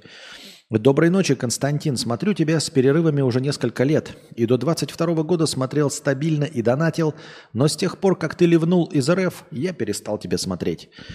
И не то, чтобы я был каких-то других с тобой политвзглядов. Наоборот, всегда вроде поддерживал твои взгляды. У меня нет политвзглядов, у меня гуманистические взгляды. Но это не важно. Мне просто стало обидно, что ты уехал, а я остался. И хрен его знает, откуда даже эта самая обида взялась. Но почему-то она все же возникла внутри. Головой-то я вроде все понимал, что ты все сделал правильно, и мне впору порадоваться за тебя и твою девушку, и не обижаться, хз, на что, как конченному долбоебу. Но ты ливнул, а я не ливнул. Обидно, досадно. Блин, видимо, есть что-то в нашем культурном коде, что доставляет себя так чувствовать. Какая-то зависть, обида, какая-то гнильца внутри, понимаешь? В общем, мне потребовалось несколько месяцев, чтобы все это в себе отрефлексировать, переварить и пересмотреть свои взгляды и снова начать смотреть твои стримы. И теперь я думаю, что действительно перешел в то состояние, когда реально рад за тебя э, и твою Анастасию. Высылаю тебе донат на переезд в Сербию, и пусть у вас все будет хорошо. Пусть будет лучше, чем у нас. И тебе спасибо большое. Лучше бы, чтобы у всех было хорошо и войны не было вообще, и чтобы всем жилось в мире и спокойствии, и чтобы все занимались тем, что зарабатывают деньги, блядь, э, и живут себе спокойно и наживают добро. Вчера на стриме, кстати, ты обсуждал в самом начале, сколько у тебя было онлайн-зрителей и сколько стало. И тогда я подумал, что, возможно, не я один такой умный с гнильцой, а таких зрителей, как у тебя, э, было некое количество, и теперь они все отвалились. И это одна из причин изменения твоего онлайна. А, но хз, сколько из них способны, как я, отрефлексировать все это и вернуться. Возможно, пошел я нахер со своими э, советами, конечно, особенно бесполезными советами говна, которые даются задним числом. Но, возможно, тебе не надо было говорить своим зрителям, что ты уехал, а лучше бы притворяться, что ты живешь там же, где и жил, и тогда, возможно, у тебя было бы чуть больше зрителей, чуть больше денег. А, нет, ну в смысле, что значит притворяться? Притворяться можно скрывать свои политические взгляды, можно там еще какие-то предпочтения. А это какой-то фундаментальный гуманизм. Я за жизнь против смерти. Просто я хочу, чтобы люди не умирали ни по какой причине. Ну, блядь, если скрывать это, это совсем уже какой-то, ну, какая-то база, понимаешь? Ну, типа, как я уже сказал, можно скрывать, что ты там нетрадиционной ориентации, да, можно скрывать, что ты на самом деле внутри какой-то там э, совкадрочер, можно там скрывать внутри, что ты на самом деле э, любишь э, альбомы инстасамки и Клавы Коки. Это все такое неважное, то есть это, это то, с сокрытием чего можно жить спокойно и легко. Но когда что-то такое, вот понимаете, базовый человеческий принцип, тебе говорят, не убий, вот прям самый главный грех, не убий и тебе говорят, убей, вот прям говорят, блядь, убей, тебе говорят, вот ты иди и убей, и сдохни. Убей и сдохни. Это как-то вообще не вяжется просто, ну, типа, э, с самыми, э, с, ну, просто с э, фундаментальным началом вообще, от чего стоит опираться. То есть эволюция, она как бы Э, направлена на жизнь, то есть весь этот естественный отбор, все на то, чтобы жизнь дольше существовала, тебе вот прям противоречит и природе, и пусть, я не знаю, выдуманной религии, и, и, и твоим жизненным ценностям, и уголовному кодексу, и конституции, всему противоречащие тебе говорят, иди и убей. Ну это прям совсем никуда. То есть это скрывать невозможно. И все. Это просто скрывать невозможно. Это раз. А во-вторых, я не понимаю, о чем идет речь, ребята. Какая, прав... какая потеря зрителей, какой провал. У меня, конечно, идут отписки, это я все понимаю. Но количество зрителей у меня точности такое же, какое и было до войны. Тут там, не, ну я не знаю, может там, может посмотреть, может где-то побольше там. Но это какие-то минимальные флуктуации совершенно. И сейчас бывает побольше, бывает поменьше. Это вообще не повод для того, чтобы отказываться даже от простых каких-то своих э, умозаключений уровня Стэнли Кубрик говно. И уж тем более не повод идти на сделку со совестью. Но серьезно, мне нет никаких потерь в зрителях. У меня э, потери в зрителей в сравнении с 2017 годом, а не в сравнении с началом 2022. В сравнении с началом 2022 я ничего не растерял, не потерял ничего. У меня просто подписчики отваливаются и все. А, насчет того, что с гнильцой, да нормально это. А, не то чтобы с гнильцой. Вот. Ну как? Ну то есть, блин, есть люди, которые... Ну это же тоже вот так, э, как этот культурный код э, завидовать богатым, да? Это же старая поговорка откуда взялась? Ее же придумали в народе. Э, легче верблюду пройти через игольное ушко, чем богачу попасть в рай. Причем эта поговорка-то не наша, да, а каких-то арабских стран. То есть все человечество к богачам относится к пренебрежениям, с пренебрежением и, я бы даже сказал, с легким налетом ненависти. А, а за что? За то, что человек лучше умеет зарабатывать деньги, чем ты? А, счастье любит тишину, там а, деньги любят тишину, вот это все. Это же про что? Это про то, чтобы избавиться от зависти. Поэтому мне кажется, одним из таких проявлений, в том числе вот такой простой житейской бытовой зависти, было твое отношение. Ну, с ним надо бороться, но это бороться не, не это не для меня надо, чтобы у меня было больше подписчиков, а скорее надо тебе и тем, кто это испытывает, для того, чтобы просто быть лучше, чем ты вчерашний. Ну, как обычно, как говорят все эти пафосные речи от, тренингов, нужно не с кем-то соревноваться, а с собой вчерашним. Вот, то есть это в целях, эм, это а, не в моих интересах, а в интересах э, самого носителя.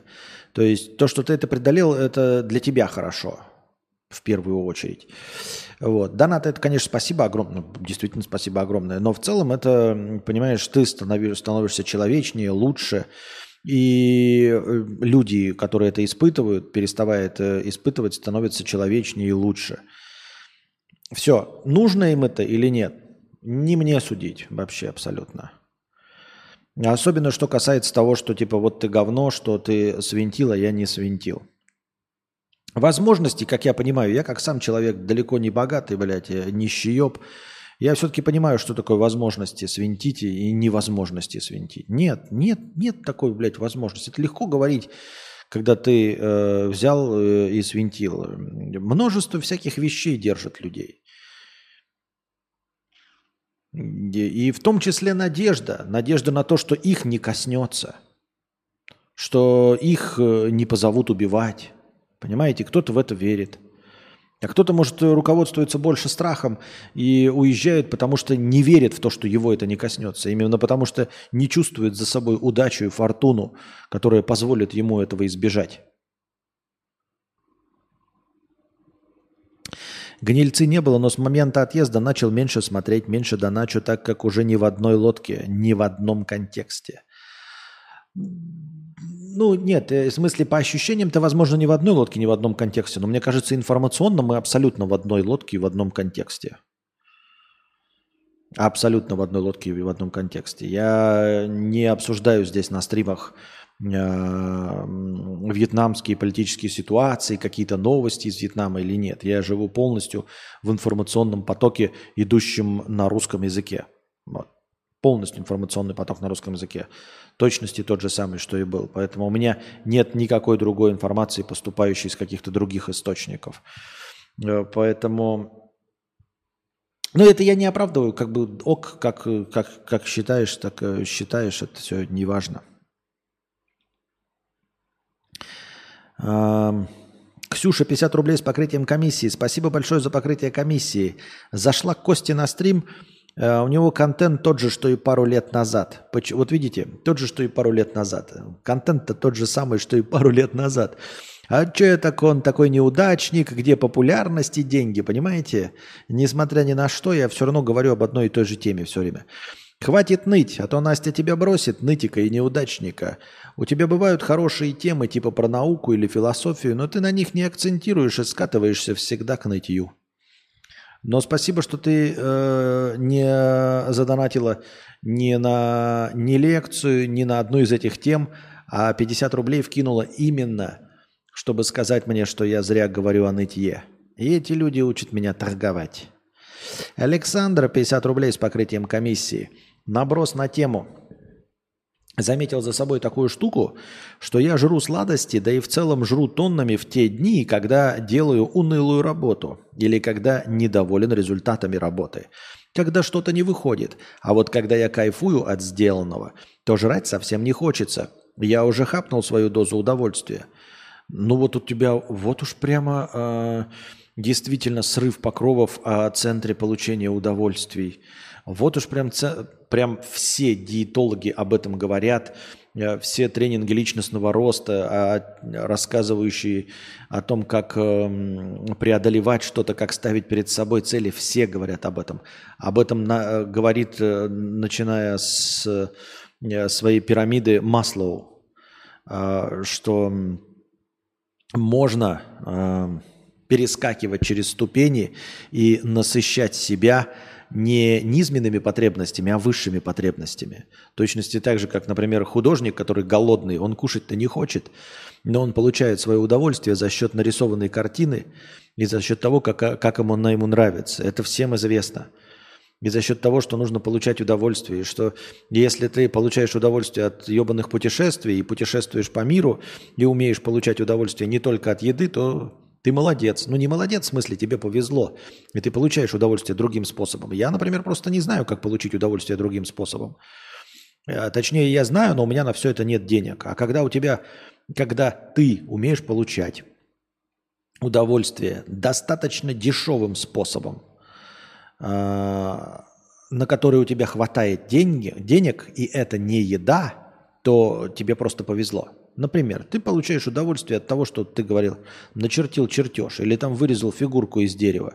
Дерево нашел на улице, и ножик у тебя есть. Ну, молодец. А я получаю удовольствие от езды на мотоцикле «Триумф» или «Харли Дэвидсон». Мне никогда не будет мотоцикла «Триумф» и «Харли Дэвидсон». И чтобы заглушить эту боль и пустоту э, внутри э, себя, мне приходится заедать это сиюминутными радостями, просмотром ТикТока – который вбрасывает микродозы эндорфина, и э, поеданием вкусной пищи, а также распитие легкого алкоголя. Это позволяет мне держаться на плаву, потому что у меня настроение всегда в минус 2. Раньше, кстати, было 0, сейчас постоянно в минус 2. Вот, и я знаю, чего я получаю. Но я не получаю удовольствие от вырезания э, картинок, от э, черчения и всего. Я получаю удовольствие от катания на мотоцикле. Вот, от езды на собственном автомобиле, от жизни там в своем доме, вот. Но на все это у меня денег нет. От жизни в государстве, которое не находится в состоянии войны. Но я не могу тогда... А от путешествий я не получаю. Вот я путешествую, но мне оно нахуй не нужно, потому что мне это не в кайф и не заебись.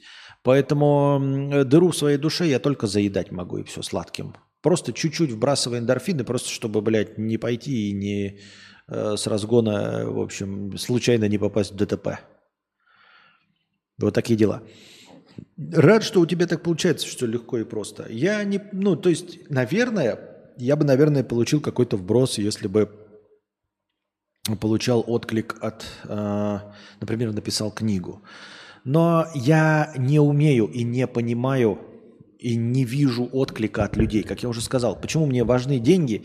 Потому что как деньги это, э, это просто циферка оценочная – я не чувствую, что я нужен людям. Я не чувствую, что я делаю что-то правильно. Понимаете? А когда я деньги получаю, вот э, получается, что у меня небольшая, может быть, у меня была бы большая аудитория, и денег было бы столько же, но аудитория была бы большая. Я был бы счастливее, потому что чувствовал, как мне там, знаете, постоянно в личку писали бы там хорошие вещи там какие-то, да, постоянно дифирамбами рассыпались, хвалили бы, комментарии писали. Вот. Но мне этого не пишут, и особенно, когда ты делаешь, занимаешься чем-то 11 лет, и оно вообще никуда, и иногда приходят большие донаты. То есть вот, э, вот э, не иногда от вас вообще просто хорошие донаты. И я такой, нахуй я чем-то занимаюсь? Зачем мне вообще нужен человек говно? Ну, то есть, я как развлекатель вообще шляпа, пиздец. Как клоун хуйня. Меня никто не знает. Миллионы людей с таким, э, ну не миллионы, в общем, вы понимаете, да, тысячи э, людей, с так долго прикладывающих усилия, получают результат, а я никакого результата не получаю. И деньги – это единственное, что меня сглаживает. То есть я такой, ну, я полная хуйня, блядь. Полная хуйня. Реально, блядь, девятый сезон, а у меня зрителей в онлайне 133 человека.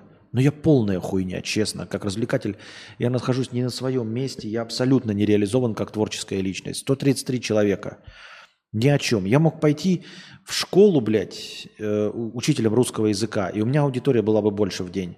То есть у меня было бы 5 классов, 5 уроков, и у меня была бы аудитория больше, если бы я был просто учителем русского языка.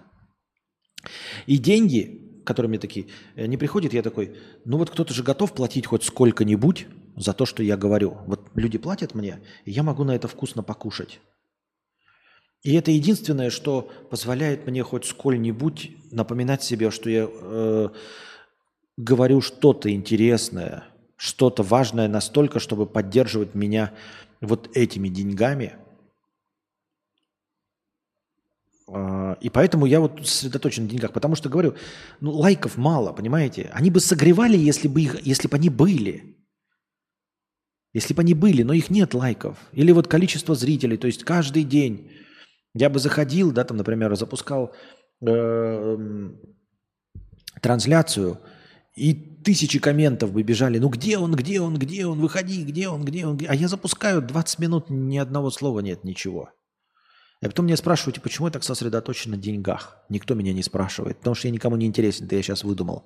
Никто меня не спрашивает. Но деньги это единственное, что э, заставляет меня, я имею в виду не то, что заставляет как как двигло, а как единственный инструмент отклика. Я такой, окей, у меня очень мало зрителей, я нахуй никому не нужен, но тем, кому я нужен, они хотя бы вот чуть-чуть платят. Наверное, я вот ну, настолько денег все-таки делаю что-то развлекательно важное. Вот и все.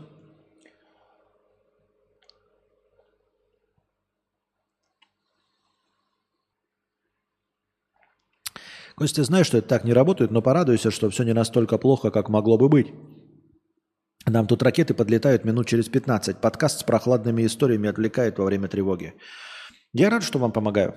Хоть как-нибудь, потому что я ничего не могу. И, и вину свою тоже чувствую. Поэтому не то, чтобы я сглаживаю хоть как-то, но если хоть чуть-чуть приношу пользы, не стою с автоматом, уже неплохо, наверное, да? Вот. И, и все.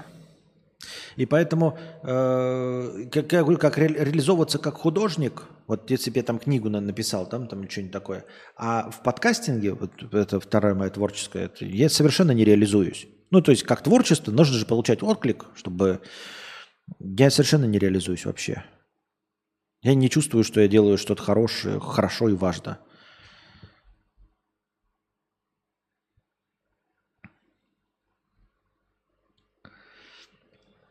А тебя, Александр, поздравляю. И вообще, люди, если, ну, типа, так должно быть, так и должна работать вот эта, блядь, серотониновая бляшка.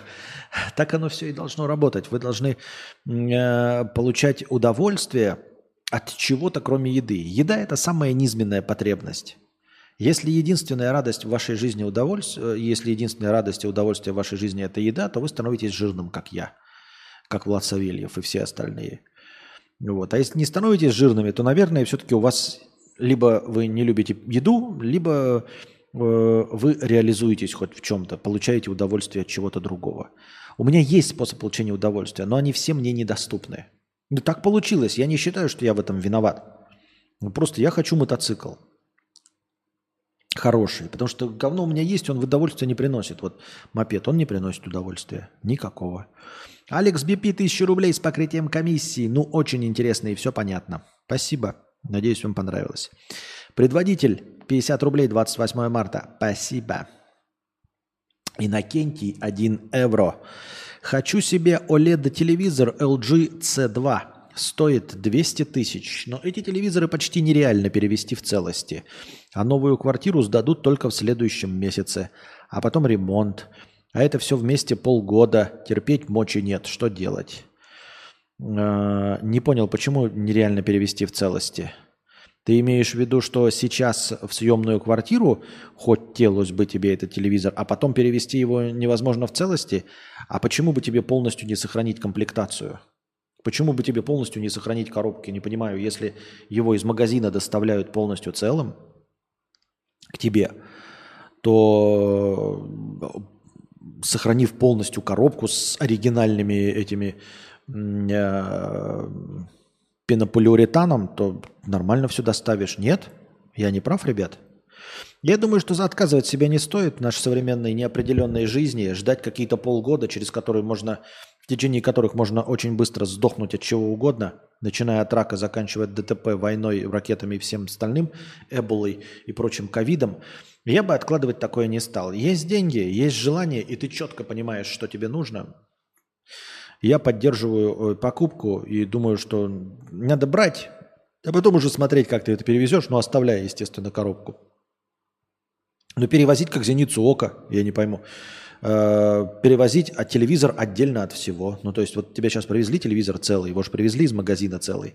Ты себе его установил, посмотрел, коробка у тебя все осталась. Потом обратно все запаковал и сам, без грузчиков, э, перевезешь его на своем машине, на заднее сиденье сам, блядь, как, как хрустальную вазу, например. Вайба и нет. Я так думаю. Вообще телевизор это заебись, клево. Я так давно нормальный телевизор не смотрел. Мы даже, вот у нас телек стоит, танцуем в Just Dance с Анастасией. Блять, надо написать отзыв. Just Dance последний говнище ебаное. Полностью, полная хуйня. Я очень разочарован в последней части Just Dance. Они поменяли, короче, Казал, вам кажется, что игровой процесс один и тот же? Как бы танец один и тот же, а вот все остальное, они убрали социальную составляющую, а я вообще социальную составляющую никогда не был фанатов, фанатом. Но оказалось, что когда ты ни с кем не соревнуешься, это пиздец как скучно. Пиздец как скучно. Понимаете, вот в прошлых частях там было самое клевое, это когда ты просто заходишь, вот песни их дохуя. Ну вот какую песню запустить? Под что танцевать? Что? Зачем, блядь? Почему? А ты заходишь просто в онлайн, и там типа группа 200 людей. И вам а всем одновременно выбирается песня – и вы все одновременно ее танцуете, и одновременно рейтинг показывает. Кто лучше танцует, он на первое место перемещается, на какое-то еще там место перемещается. Вот так вот, понимаете? И в конце разыгранной песни показывается, на каком ты месте. И так, значит, песен 5 штук, и потом, значит, сводная таблица на какое то место. И ты постепенно лучше танцуя 5 песен, поднимаешься в этом рейтинге, что-то прокачивается, ты за этим следишь. А сейчас всю эту социальную составляющую вообще убрали. То есть мне показывается, типа, я песню выбираю, мне внизу написано, типа, три лучших игрока в мире. О чем мне, блядь, до этих трех лучших игроков в мире, блядь, до этой песни. И ты не в онлайне ни с кем не соревнуешься, нет такого, что вот, блядь, я следующую песню подтанцую, и было клево. Я помню, что я следил такой, типа, а, когда прокачался, я такой, типа, если я в рейтинге попадаю в шестидесятку лучших, то заебись, блядь. Да? Ну, то есть из 200-250 людей я в первой шестидесятке. Я такой, вот, нормально. И я, значит, там 63 э, место занял там, или 79 в какую-то песню неудачно сыграл, я в следующий там стараюсь посильнее, чтобы в среднем потом вообще в результате выйти где-то вот э, в 60-ку попасть. Это было интересно. А сейчас нихуя этого нет. Вообще нихуя нет. Понимаете? И песни все современные, говнище ебаные. Я к, к чему? А, они какие-то нетанцевальные хиты. Не, я не чувствую в них ритма. Может быть, еще и телек, потому что хуевый звук создает. То есть там же как бы надо прям в ритм все попадать. А ритма, сука, нет. Там какие-то песни, знаете, вот эти э, по типу диснеевских из «Русалочек», из э, э, «Холодное сердце». Они всем нравятся, но ритма-то у них нет. Это же, не понимаете, это же не Gangnam Style. Старые песни, на которые я дрочил, охуительно играл, вообще почти все пропали нахуй. Такое себе стало удовольствие. Никогда не думал, что в такой простой, блядь, как сапог от скафандра игре мне может что-то не понравиться. Никогда не думал, что я буду алдом в Just Dance, знаете, такой, и буду такой, вот, блядь, в тех частях было это. Знаешь, что я стану глубоким аналитиком игры Just Dance. Никогда такого не было, блядь. А тут теперь оказалось, что я, оказывается, ценитель, что я, оказывается, поклонник, что я, оказывается, ни в какую другую игру такое продолжительное время не играл, имеется в виду э, э, по частям, по количеству.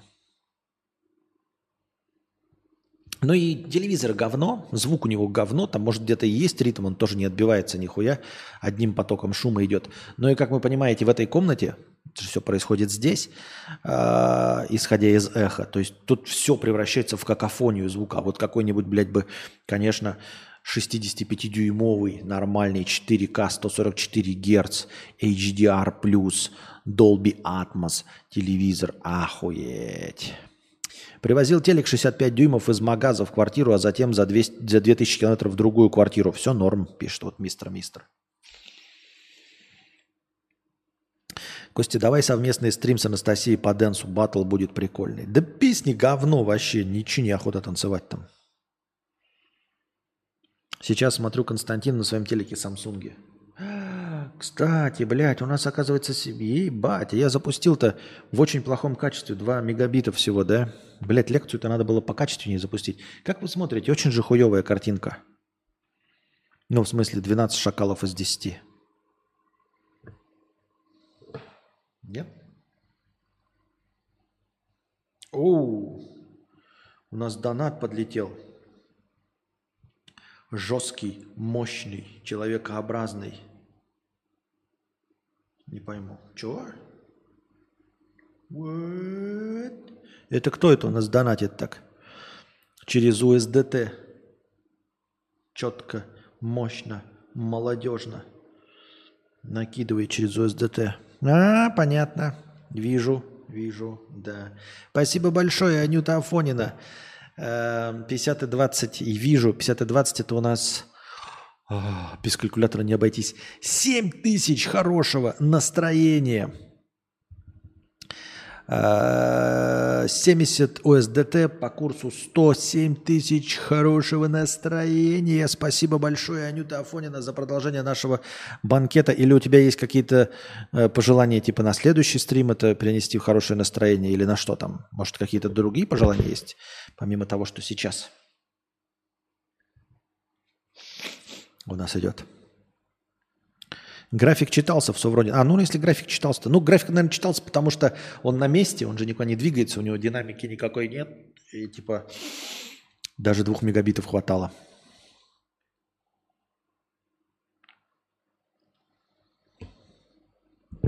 Мы уже привыкли к такой картинке. Ну, на телеке 65 дюймов, наверное... Он, Алекс пишет, я Пусть так будет. Спасибо большое. Еще раз спасибо большое за хорошее настроение, Анюта Афонина. 50, э, я тоже 86 дюймов перевозил. Боялся, пипец, но все норм. Телек 52 килограмма весит. 86 дюймов. Блять. Но это же... Мне просто кажется, что 65. Почему? Я посмотрел там по всем этим характеристикам. Для нормальной советской квартиры 65 это максимум. Это максимум, потому что ну, нужно, как там, по, законам жанра-то, да, э, сидеть э, в, сколько? В, в трех диагоналях от экрана. Напомните мне, как там по канону-то, да? Ну, то есть диагональ, ставим ее, перпендикуляр, и в трех диагоналях от экрана нужно сидеть. И дело в том, что три диагонали-то не помещается в, в стандартной квартире. То есть вы скажете, ну как это? Но имеется в виду, что телек у тебя стоит, ну на какой-то тумбочке, да? Сидишь же ты тоже не к стене же приложился, а на диване. И по этому расстоянию может не хватать. 86 дюймов ты упираешься уже. То есть, условно говоря, ты смотришь, и тебе нужно головой водить и глазами от края до края экрана водить. Ну, то есть с правого верхнего угла до левого нижнего уже глазками надо будет водить. Разве нет? Поэтому я смотрел и думал, что 65 это вообще в принципе максимум, который нужен. То есть дальше я не очень представляю, для чего может быть нужно. Дальше идут уже проекторы и, в общем, ну, на большое помещение. Нет, вот это помещение, если вот его какую-нибудь студию в диагональ поставить, там вот сесть и вот на эту стену въебать, то, конечно, да. Но в целом или на улице смотреть, да, то есть использовать проектор э, на улице ночью, смотреть с пивком, с друзьями. Окей. А для дома типа 65 дюймов это типа максимум, который нужен. Ну, может быть, ошибаюсь, может быть, у вас, может, вы живете в этом, как он называется-то? Я забыл. Москва Сити. Москва Сити. Давайте посмотрим в синий раздел чата, что у нас там за вопросики на Нихуя, никто не задает никаких вопросов. Лео спрашивает, «А здравствуйте, планируете ли приехать в Ничанг и хотели бы встретиться с подписчиками, которые сейчас живут во Вьетнаме? Нет. Спасибо, но нет. Спасибо, но нет. Спасибо, но нет. Спасибо, но нет.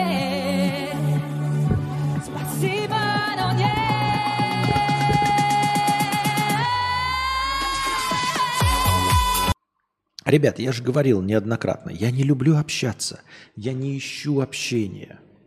Стримы – это монологи, это не общение. Я здесь сижу и один говорю.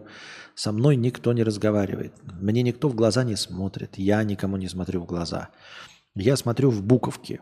Я не вижу ничьи укоризненные взоры. Я не, не должен выслушивать истории других людей. Нахуй мне не всратый. Мне не интересна жизнь других людей. Мне интересна литература, но там, там истории. А вот простые рассказы не очень. Я это говорю, из-за этого у меня нет совместных стримов. Из-за этого я не могу себя посвятить совместным стримам. Ну, конечно, в первую очередь из-за того, что у меня хуевый интернет. Но по большей части из-за того, что я не люблю и не хочу ни с кем общаться. Вот. И встречаться с подписчиками я не хочу. Если я стану когда миллион, миллионщиком, то встречу выпуск, э, выпускников, э, встречу с читателями я могу устроить. То есть, опять же, я просто выхожу и при честном народе э, за гораздо большие деньги, чем на обычном стриме, прилюдно выступаю, но не веду беседу, не дискутирую и уж тем более не слушаю рассказы других людей. Не обижайтесь, ребят, но я вот не знаю, как вы, жив... как вы живете и почему вы до сих пор там ищете друзей и все остальное. Мне вот прям с возрастом совсем стало неинтересно вообще. Что там происходит у других людей, вообще похуй, насрано. Ну, типа, своя жизнь настолько насыщенная, события в моей жизни настолько хватает, чтобы я еще слушал, что может быть интересное в чужой жизни. Типа, что чужой человек, что? Вот он поехал куда-то, купил что-то, что-то с ним произошло, разве это интересно? Не, у меня есть друзья, я их слушаю, но все, это количество теперь будет только уменьшаться до конца жизни. Все, это, это блядь, эта чаша наполнена до беспредела. Не понимаю, зачем, может быть, встреча с подписчиками нужна кому-то, тем более в Вьетнаме. Она мне и в России не нужна была, и в Сербии не нужна будет. Э, нигде, нигде, нигде. Нигде. Не, ну за большие деньги, конечно, когда я стану известным писателем, тогда встреча с читателями э, в зале на 200 человек со стоимостью там 50 тысяч рублей, это мы будем рассматривать. Но до того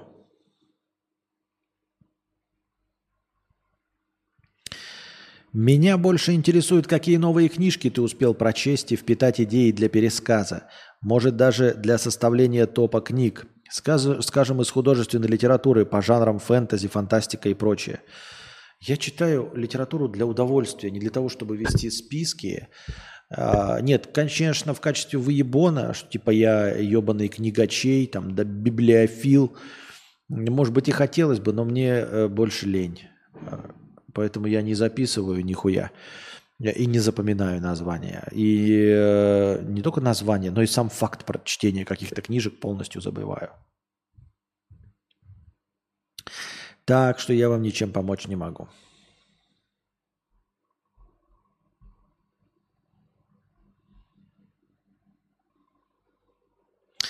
Я как-то имел неосторожность сказать двум друзьям, что не испытываю чувство одиночества или скуки – они посмотрели на меня как на больного в натуре. Нихуя ты, блядь.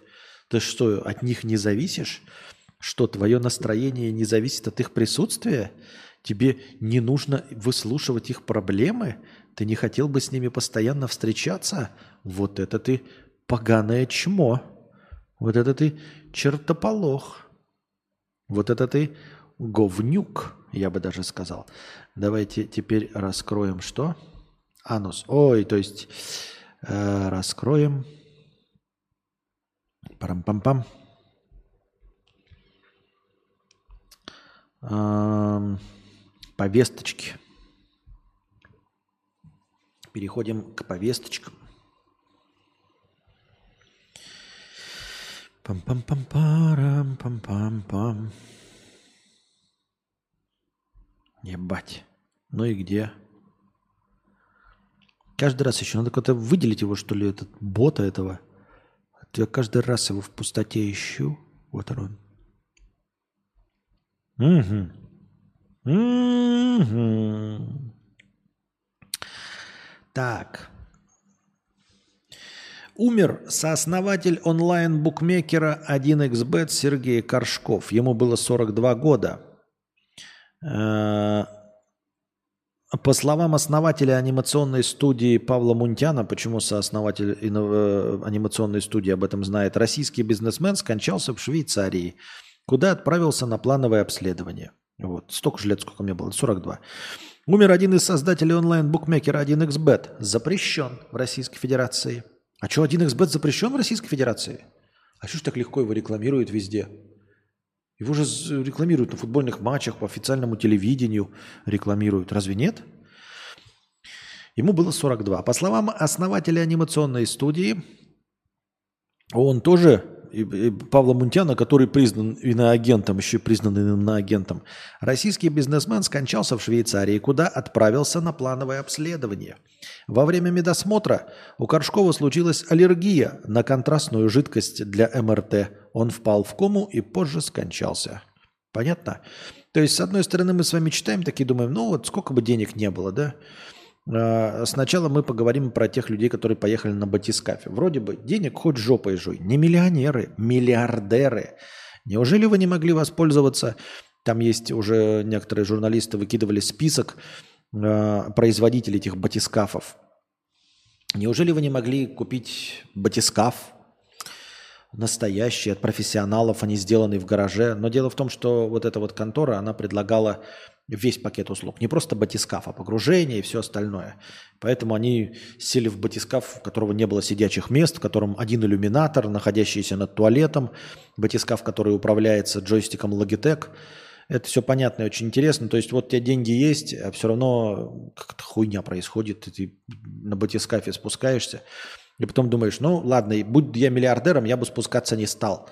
Э, Я бы в космос не летал, я бы на, на машинах не гонял, с парашютом не прыгал, все было бы со мной хорошо. Я бы вообще следил за своим здоровьем. Ездил бы проверяться в Швейцарию. И вот поехал э, миллиардер проверяться в Швейцарию. И что? Аллергическая реакция на контрастную жидкость. То есть я не знаю.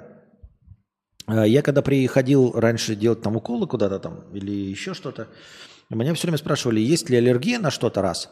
И когда я говорил, что я не знаю, есть или нет, мне ставили укол, такой мини-укол, чик, и говорили, посиди час-полчаса. Типа просто под кожу типа заводили. Если ничего не было, то потом мне продолжали ставить укол. И это было несколько раз с российской бесплатной медициной. А, Почему такие телодвижения не, про- не проводятся в Швейцарии и в конечном итоге? Вот есть у тебя, как мы миллиард раз говорили, да? Есть у тебя миллиарды рублей, миллиарды долларов. Сколько угодно хорошего настроения у тебя есть. И ты вот едешь в Швейцарию, чтобы, блядь, вот быть здоровее всех здоровых, казалось бы, да? А, И умираешь в 42 года, блядь, от аллергической реакции на контрастную жидкость. Или есть у тебя триллионы, самый богатый человек на земле, строишь себе замок, а, блядь, плесень все равно в замке есть, и хоть, хоть ты усрись, блядь, хоть ты усрись. Вот, о чем это говорят? Пути Господни, Господни неисповедимы, дорогие друзья. Ничего не понятно. Но это я под одним соусом рассказал, а под другим соусом, под другим соусом ничего не хочу утверждать. Мне мои кураторы тоже как бы говорят, не обращать на это внимания, не делать на этом акцент, да, но 42-летний э, владелец казино вот, умирает от э, аллергической реакции. Вот. Я ничего не хочу сказать, но это как, знаете, наркобарон Пабло Эскобар э, умер случайно, за- это, э, задушившись шарфом. И семья его тоже случайно задушилась шарфом. Вот. Как это э, э, э, пять глав пяти семейств, маф- мафиозных семейств Нью-Йорка э, э, случайно умерли в ресторане, отравившись свинцом. Вот. Если бы это был там, знаете, основатель какой-то фирмы, делающий там крипто, э, не крипто, это антивирусы, или какой-нибудь э, э, основатель стартапа, производящий Майнкрафт, там, я не знаю, блядь, Angry Birds. Но онлайн-букмекерская контора, онлайн-букмекерская контора, и человек богатый и в богатой клинике умирает от маловероятно случайной, маловероятной медицинской ошибки –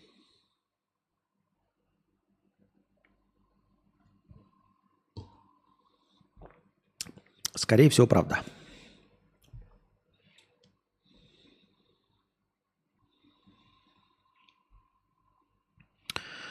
Там видос, какие-то пояснения. Новость должна быть в одном куске.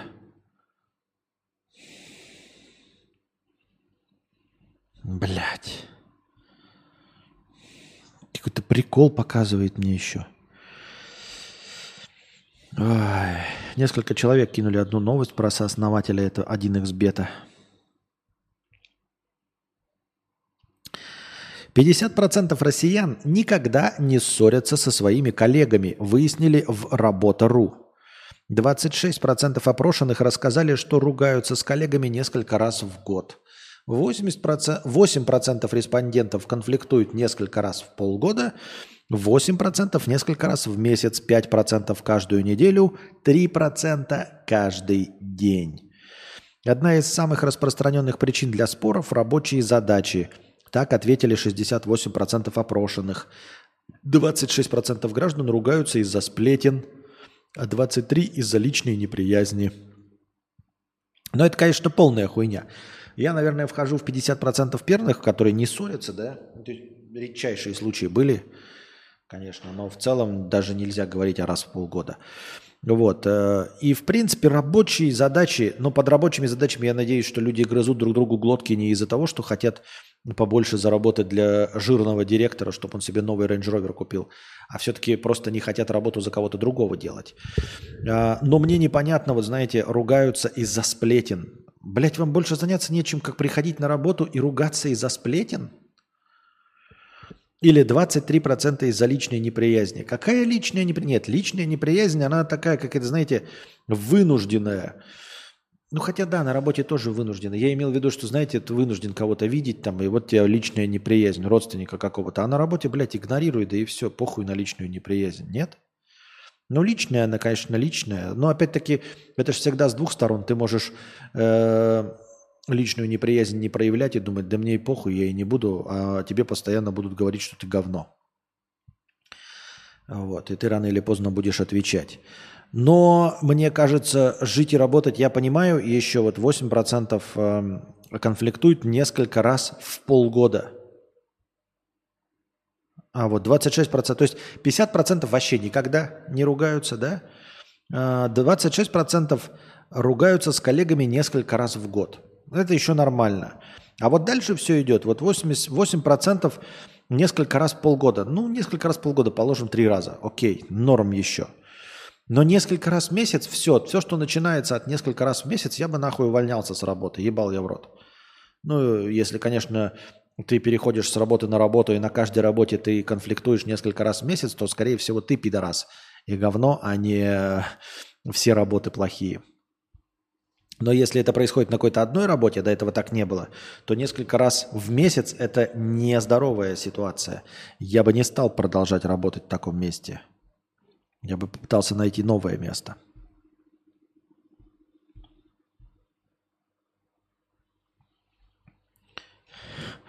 Умер, как в анекдоте. Вскрытие показало, что смерть наступила в результате вскрытия. Будем лечить или пускай живет? Нет, 1x не рекламят по телеку, она нелегальная. В них есть 1x ставка, она легальная, цуписная. Ничего не понял. Я видел, что значит 1x ставка, это чем отличается? Просто я этот 1x бет видел на футбольных матчах, где-то еще. То есть они в других государствах разрешены, нормально все себе чисто, чисто ок, все норм, да?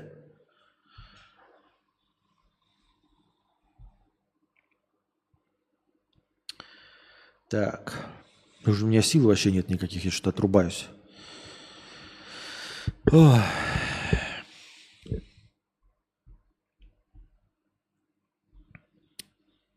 Бильд начнет сокращение для замены журналистов искусственным интеллектом. Какое-то вот издание Билд начнет сокращение для замены журналистов искусственным интеллектом.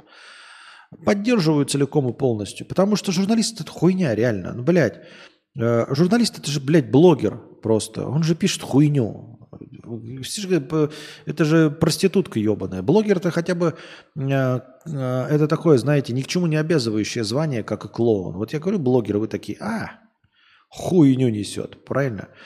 И как бы и не рассчитывайте на то, что я что-то серьезное могу сказать, и свои решения не принимайте на основе того, что сказал я, потому что я, блядь, клоун ебаный. А журналисты всю свою историю существования, они вроде как постоянно позиционируются как что-то важное, как люди, доносящие информацию, а на деле они являются ебаными информационными проститутками. Хуже, чем блогер, как я и сказал. Вот я-то блогер, да, и я говорю, блядь, телевизоры Samsung самые лучшие. И вы такие, а я себя назвал блогер, вы такие, блядь, ну, хуйня же вообще. Даже не стали слушать меня, то есть даже и, и, и, и не рассматривали. А когда журналист говорит, что лучшие телевизоры Samsung, вы такие, ну вот журналист, наверное, какое-то там исследование проведено какие на каких-то материалах. А он такой же хуйло, понимаете? И это гораздо хуже, потому что он хуйло и пиздлявое чмо, проститутка ебаная, продажная, понимаете? И вот их-то пускай заменят, да, действительно. Пусть, э, э, раз уж все равно хуйню писать, так пускай чат GPT пишет – бесплатно всю эту дресню лживую, которую пишут журналисты, правильно? Всю лживую хуйню пускай тогда пишет чат GPT. Ведь все равно же пиздеж. Все равно же, блядь, пиздеж. Медиаконцерн Аксел Спрингер решил сократить сотни сотрудников. И правильно, пускай идут на паперть хуи сосут, становятся блогерами. Я не против, пускай каждая журнашлюха становится блогером. Пускай написано будет «Я трепло ебучее». Я не вот, я трепло ебучее. Я, и, у меня а, нет никаких сделок с совестью. Я никак вас не обманываю. Я развлекательная говорящая голова, не несящая никакой информации. Но когда сидит такое же ебло, блядь, как я, и у него есть ж, э, журналистская аккредитация, а он несет хуйню, исходя из которой люди принимают решения, у меня от этого не печет, мне похуй абсолютно. 1x ставка это их же контора, только официально зарегана в РФ, а 1xbet нет, а насчет других государств хз. Непонятно, если их это контора, значит это они же и есть ощущение, не улавливаю. Работу могут потерять редакторы, корректоры, фоторедакторы, сотрудники печатного производства. Немецкое издание Bild, входящее в медиаконцерн Axel Springer, планирует заменить ряд должностей искусственным интеллектом в рамках программы сокращения расходов на 100 миллионов евро. Нихуя себе сокращение. Я думал, там сократят на несколько зарплат. Пишет Франкфуртер Allgemeine Zeitung со ссылкой на, получение, на полученное несколько месяцев.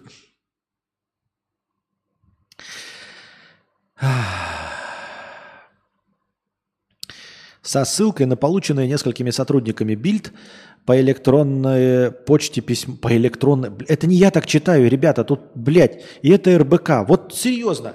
Вот вам, и, вот вам и разговор о том, что заменить не только в Бильде, нужно и в РБК всех этих долбоебов поменять. Написано, кого они собираются менять. Корректоров, редакторов, фоторедакторов, сотрудников печатного производства. Поменяйте еще и в РБК. rbk.ru, ребята. rbk.ru, сука. Я читаю.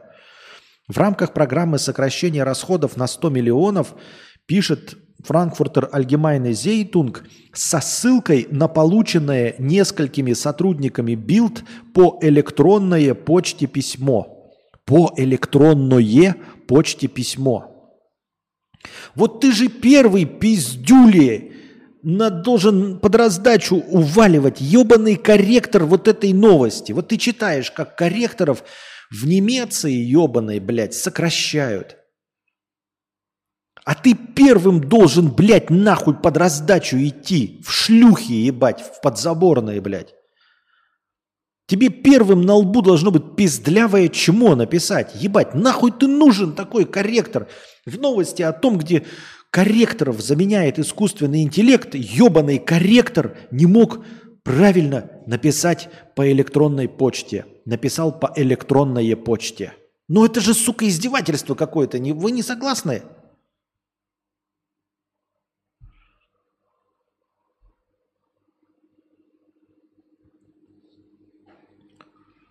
К сожалению, вам также придется расстаться с коллегами, у которых есть задачи, которые в цифровом э, мире заменяются искусственным интеллектом и или автоматическими процессами. Функции редакционных редактор- директоров, сотрудников печатного производства, корректоров, секретарей, фоторедакторов, как сегодня, больше не будет, пишет, э, говорится в письме. Тогда и, и, и мы такие читаем, думаем, а почему же, а за что? А пока мы эту читаем новости, такой, все понятно. Корректоров первых нахуй. Корректоров первых нахуй. Сразу понятно, для чего э, нужно их увольнять. Потому что они не работают, они просто долбоебы, блядь.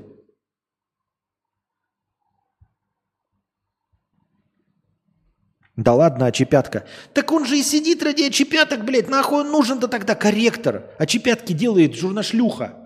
А корректор-то нахуя? Корректоров хотят заменить. Так их и надо менять. Получается правильно. Получается логично.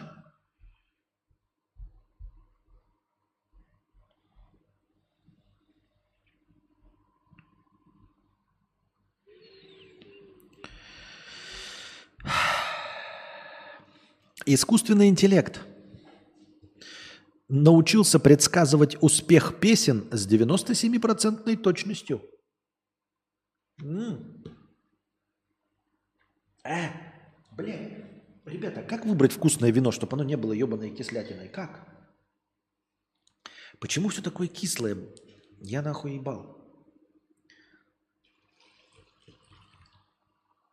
Просто, особенно в конце, просто.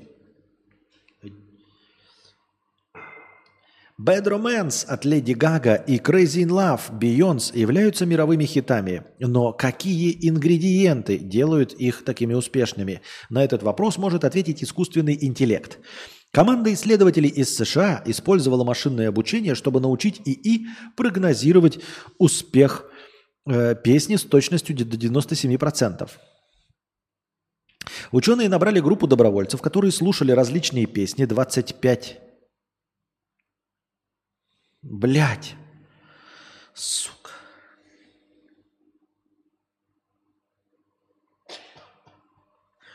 Еще раз.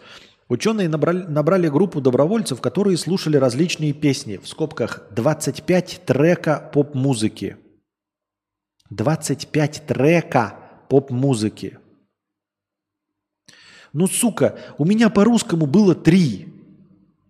Один трек, два трека, три трека, четыре трека, 25 треков, пять треков, шесть треков.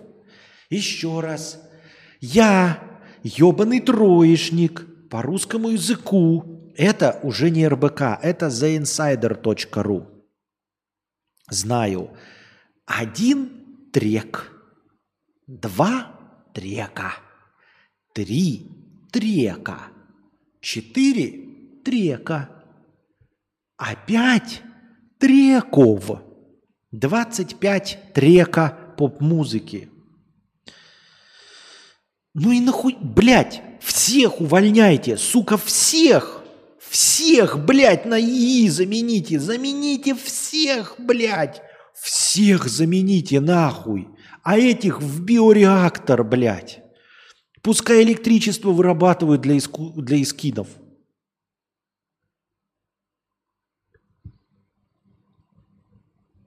Вкусное вино полусладкое. А какое вот из известных? Я беру боржом... Ой, блядь, как это? Что это за хуйня? Бордо супериор. Бордо. Нихуя, но не полусладкое. Оно полукислое, блядь, полусухое. Красное полусухое, скорее. Бордо. А до этого что-то еще пил. И все они какие-то, блядь, я не могу полусладкое найти.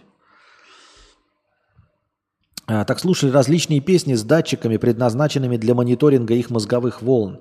Получив данные, команда использовала методы машинного обучения и вычислительные модели, чтобы сопоставить нейрофизические реакции участников с тем, как они оценивали песни. Применив машинное обучение и нейрофизиологические данные, мы смогли почти идеально идентифицировать хиты, сказал руководитель исследования Пол Зак, профессор Клермонского университета. Сигналы мозга, которые мы собрали, отражают активность мозговой сети, связанной с настроением и уровнем энергии. Нихуя не понял, если честно. В результате модель смогла предсказать успех мелодии с 82% точностью после того, как участники прослушали ее всего в течение одной минуты, и успех всей песни с 97% точностью. Исследователи предполагают, что этот метод может помочь стриминговым сервисам предсказывать жанры и стили, которые больше интересуют слушателей. Это означает, что сервисы могут легко идентифицировать новые песни, которые, вероятно, станут хитами в плейлистах людей более эффективно, сказал Зак. Если в будущем носимые нейробиологические технологии, подобные тем, которые мы использовали для этого исследования, станут обычным явлением, аудитории можно будет предлагать развлечения, основанные на их нейрофизиологии. Да пошел ты нахуй! Черт ебучий, блядь, со своими, блядь, датчиками жопы. Пошел ты нахуй!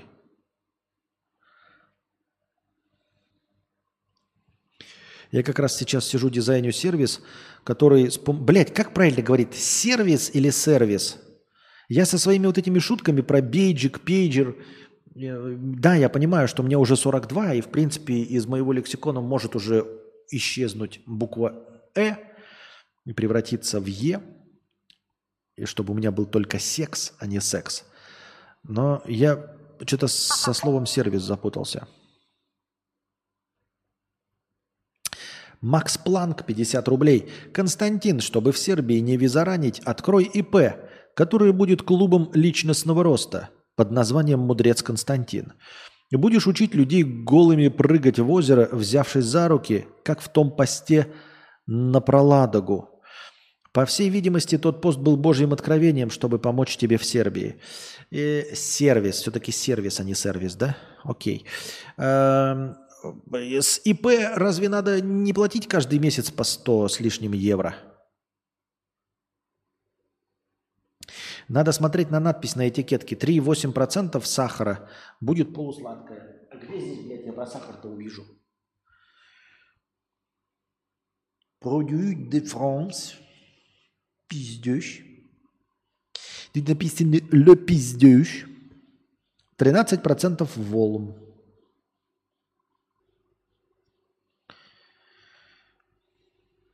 Где здесь сахар-то написан, блядь? Я ебал. Нет тут никакого сахара.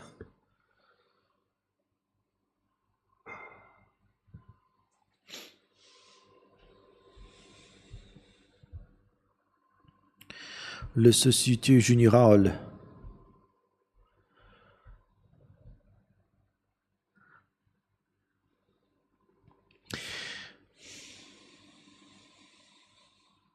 Пилот Ocean Gate Дэвид Лохридж пять лет назад предупреждал о том, что оболочка батискафа «Титан» не была достаточно протестирована на безопасность, за что был уволен.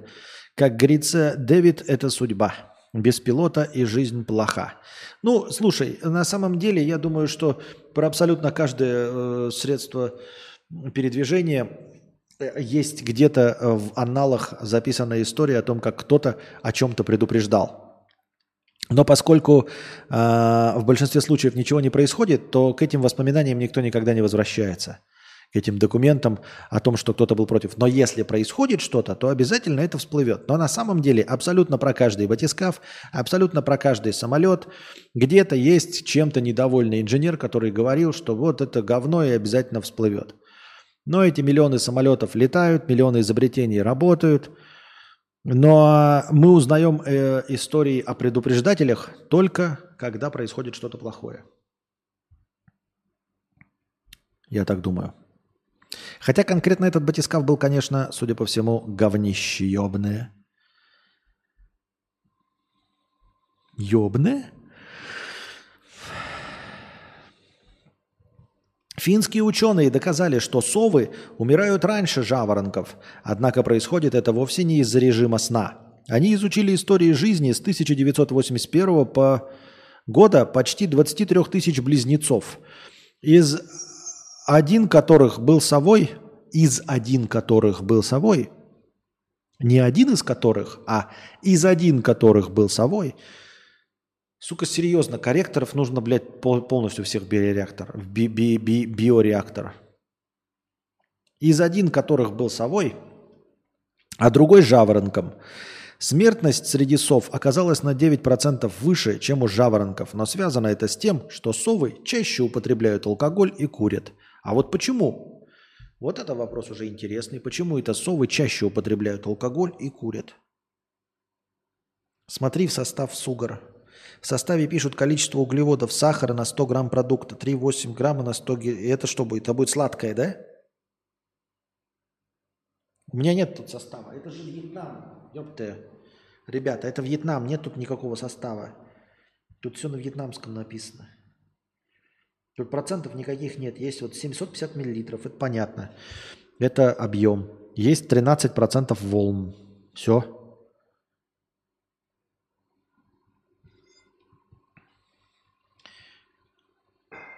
Что-то сегодня вечера чепяток какой-то, да. Даже ты какой написала, не какой-то с самого начала.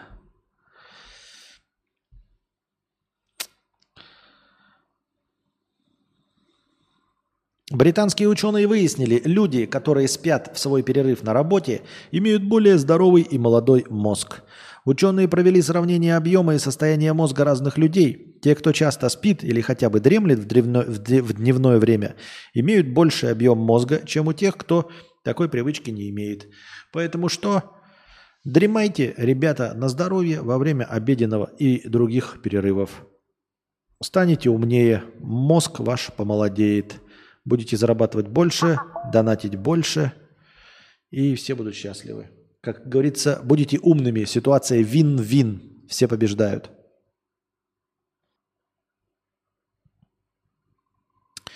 Лох чилийский, 350 рублей с покрытием комиссии. Константинка, а расскажи про мошенников. И ты когда-нибудь попадался? Я вот попался при покупке в интернете. Как это теперь забыть? Я попадался на э, уловк э, цыган вонючих. Э, и я об этом уже миллиард раз рассказывал. Не хочется возвращаться к этой э, не столь интересной истории. На самом деле, наверняка я попадался гораздо больше. Но, наверное, о некоторых случаях я просто тупо не знаю. Вот. Э, я вот попался при покупке в интернете. Что значит попался при покупке в интернете? Просто иногда бывает, что это не мошенничество, а просто хуевое обслуживание. То, то есть взяли деньги, не прислали товар. Нужно выяснить, действительно ли это мошенники, да? Я спросил у них, мошенники они или нет. Может, они сказали, что они не мошенники. Ну, без шуток вообще. Бывает так, ты заказываешь что-то, ничего не получаешь, а потом делаешь там типа возврат или нет возможности возврата. Но на самом деле, с другой стороны, просто безответственные долбоебы, а никакие не мошенники и не воры. И тебе что-то не отправили, потому что, блядь, безответственные. Ты подаешь апелляцию, и тебе деньги возвращают. А, каждый может столкнуться. Для того, чтобы не сталкиваться, нужно держать ухо востро, нужно регулярно читать, если попадаются какие-то новости про мошенников, нужно читать не столько для того, чтобы знать исключительно методы, но просто, знаете, мыслить в этом направлении. То есть ты прочитаешь там про парочку-тройку методов о том, как нашампурить человек, как нашампуривают людей при помощи звонков – то ты, в принципе, становишься готов ко всем звонкам э, от якобы служб банков, понимаешь? Вот, поэтому я вот так стараюсь, когда я что-то читаю, узнаю какие-то мошеннические схемы. Я их, например, маме пересказываю, чтобы она тоже э, напоминать ей, допустим, ей давно не звонили какие-то мошенники из банка. Если когда рассказываешь про мошенников, она так постоянно уже находится в состоянии готовности и просто так э, не воспринимает никаких разговоров там отдать куда-то деньги. Вот, поэтому нужно просто регулярно об этом читать. Я вот для того, чтобы э, как-то держать себя в тонусе по части, по части правил дорожного движения, не в смысле знать их, а в смысле э, напоминать себе о том, насколько э, дорожная ситуация непредсказуемая и сколько вокруг долбоебов, я постоянно смотрю аварии на РУ-ЧП. И вот точности также можно читать, э, если вы в ленте пропускаете новости про мошенников, не пропускайте, читайте.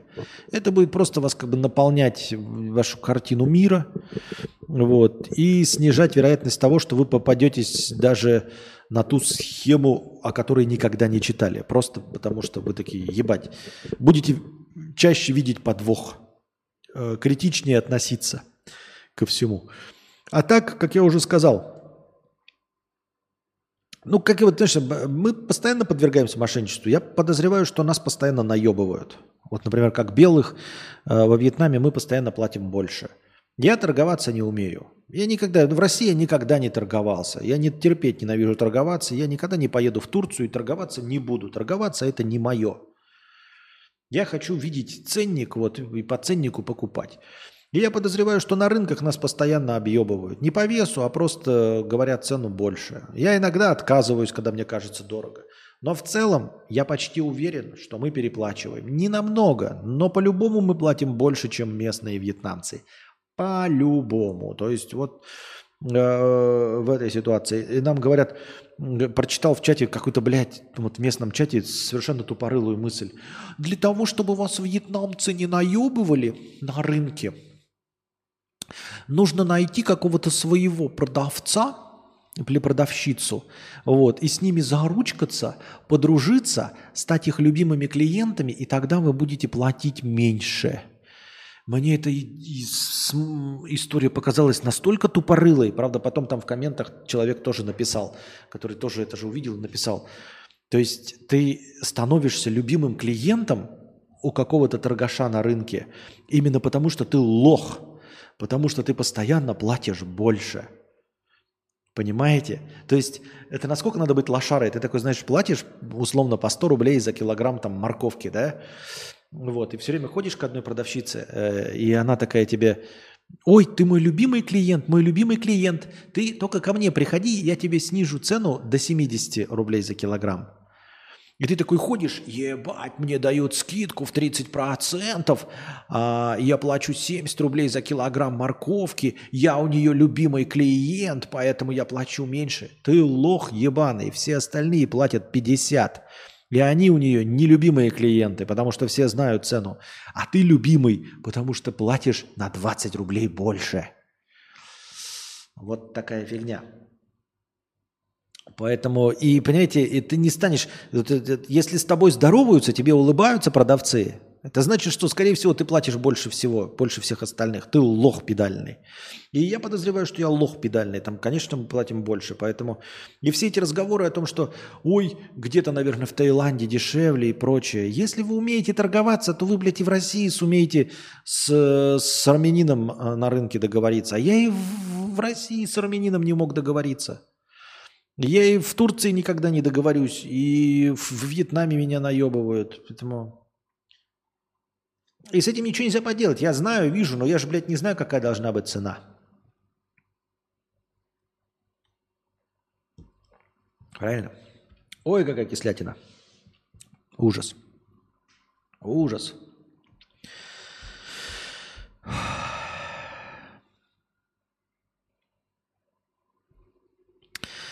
В Калуге аниматор в костюме гориллы довел бабушку до инсульта. Мужчина ходил по улице и развлекал прохожих. Женщина, видимо, приняв его за настоящую гориллу, испугалась, начала убегать и упала. В итоге ее с инсультом увезли на скорой.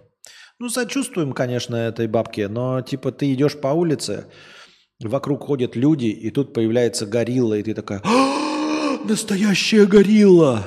А все такие стоят вот так вот, блядь, и всем похуй. И ты такая, ну, наверное, это настоящая горилла. Ну, блядь, если ты думаешь, что это настоящая горилла и пугаешься до обосратушек, ну, блядь, что мне с тобой делать? Я не знаю, окей. Что скрывает забор Австралии? Как Какой, блядь, забор Австралии? Мне зачем видосы, блядь? Когда я их буду смотреть? Заборы Австралии.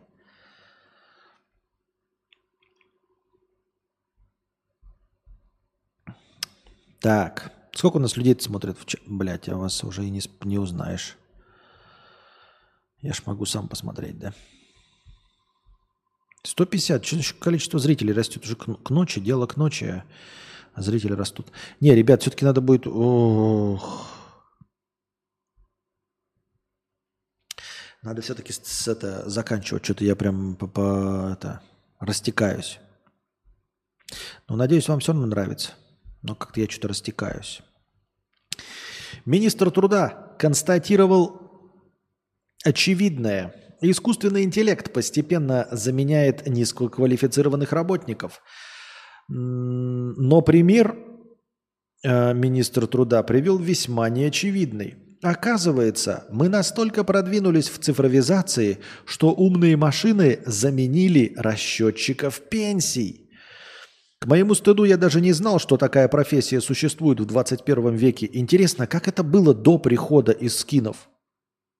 Сидит за побитым по углам столом затюканный человек и с утра до ночи на счетах прикидывает, какую пенсию начислять Лобушкину по итогу его трудовой деятельности. Злится, наблюдая на нерегулярность моих отчислений, потом печатает на машинке новую цифру, вкладывает в картонную папку и идет перекусить в столовую с комплексным обедом. Да, но это, видимо, сам Лобушкина написал, да? Ам, да, интересно, блядь, расчетчик пенсий.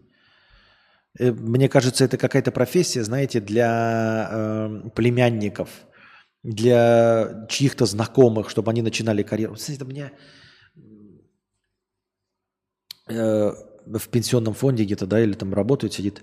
У вас, э, Мария Ивановна, кажется, подрастает внучок, да? Да, да, лоботряс такой, троечник. О, у нас тут как раз вот э, о, предыдущий у нас уходит. 26 лет исполнилось. У нас как бы старше 26 лет на расчетчиках пенсии не сидят. Там делать-то ничего не надо.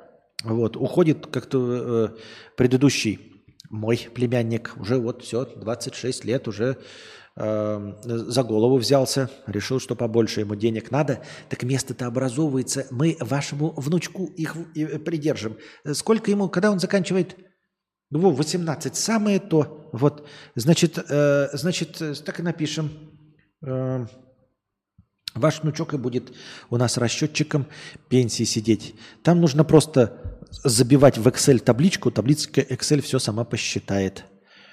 Вот, это чисто для рукопожатных, понимаете, блядь, чтобы сидел э, и бабушка ходила ему э, супчик в, в- контейнере приносила, и он там кушал.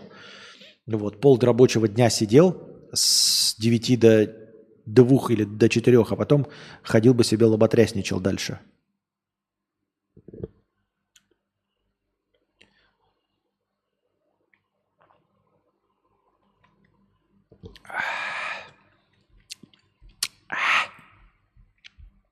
Ну и хуйня.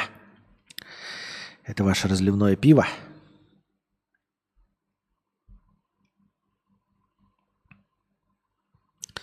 Как стать писателем? Как я стала писателем? Честная история о жизни, творчестве и доходах на Дзене. История, наверное, конечно, интересная, но на Дзене это прям сразу это попахивает говной. О, вот это я новости обожаю просто. Эксперт по именам назвал имена алкоголиков. Думаю, нет никаких оснований ему не верить, пишет нам э, повесточник. Это от, от его имени уже. Давайте прочитаем. Мне такие новости регулярно попадаются, тоже в рекомендуемых, но я их не, не читаю э, в Google новостях. Алкоголизм в крови. Названы мужские имена, которые не могут без бутылки. Давайте же узнаем, чье имя определяет его как алкоголика. Кто из-за блажи родителей не может отказаться от сиськи пенного по вечерам.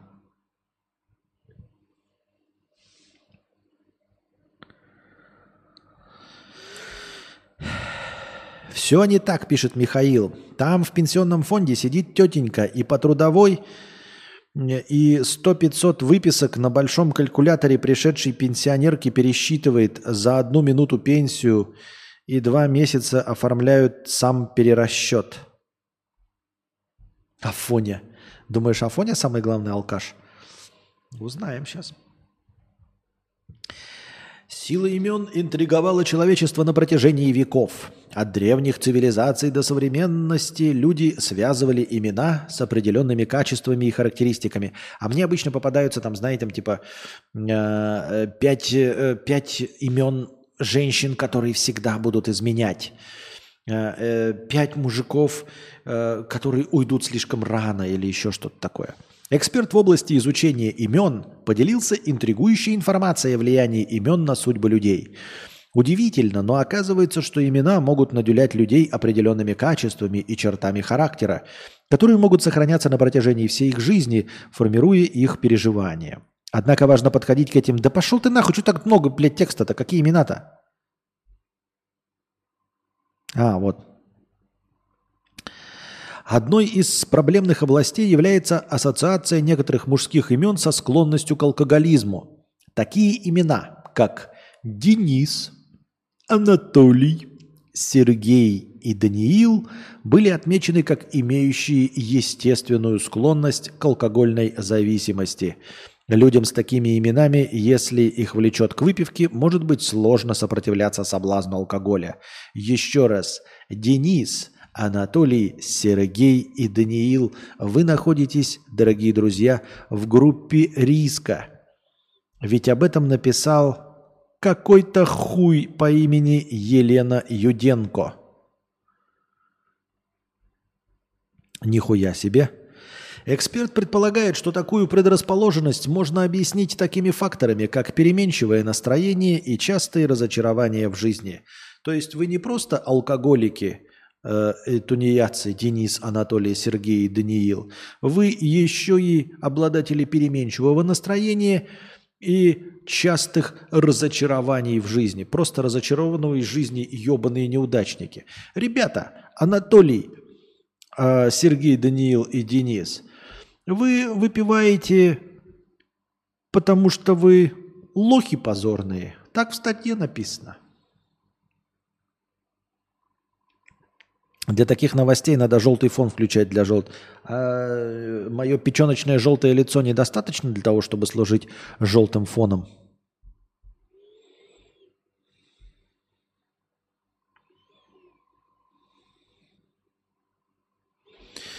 Да. Только что немножко прикоснулись. И вот это пишут э, люди, которые э, в трудовой книжке значатся журналистами. Вот они значатся журналистами. А я пиздлявый блогер. Спрашивается, кого из нас нужно в биореактор? Обоих, обоих в биореактор. Но кого-то из нас можно заменить еще искусственным интеллектом.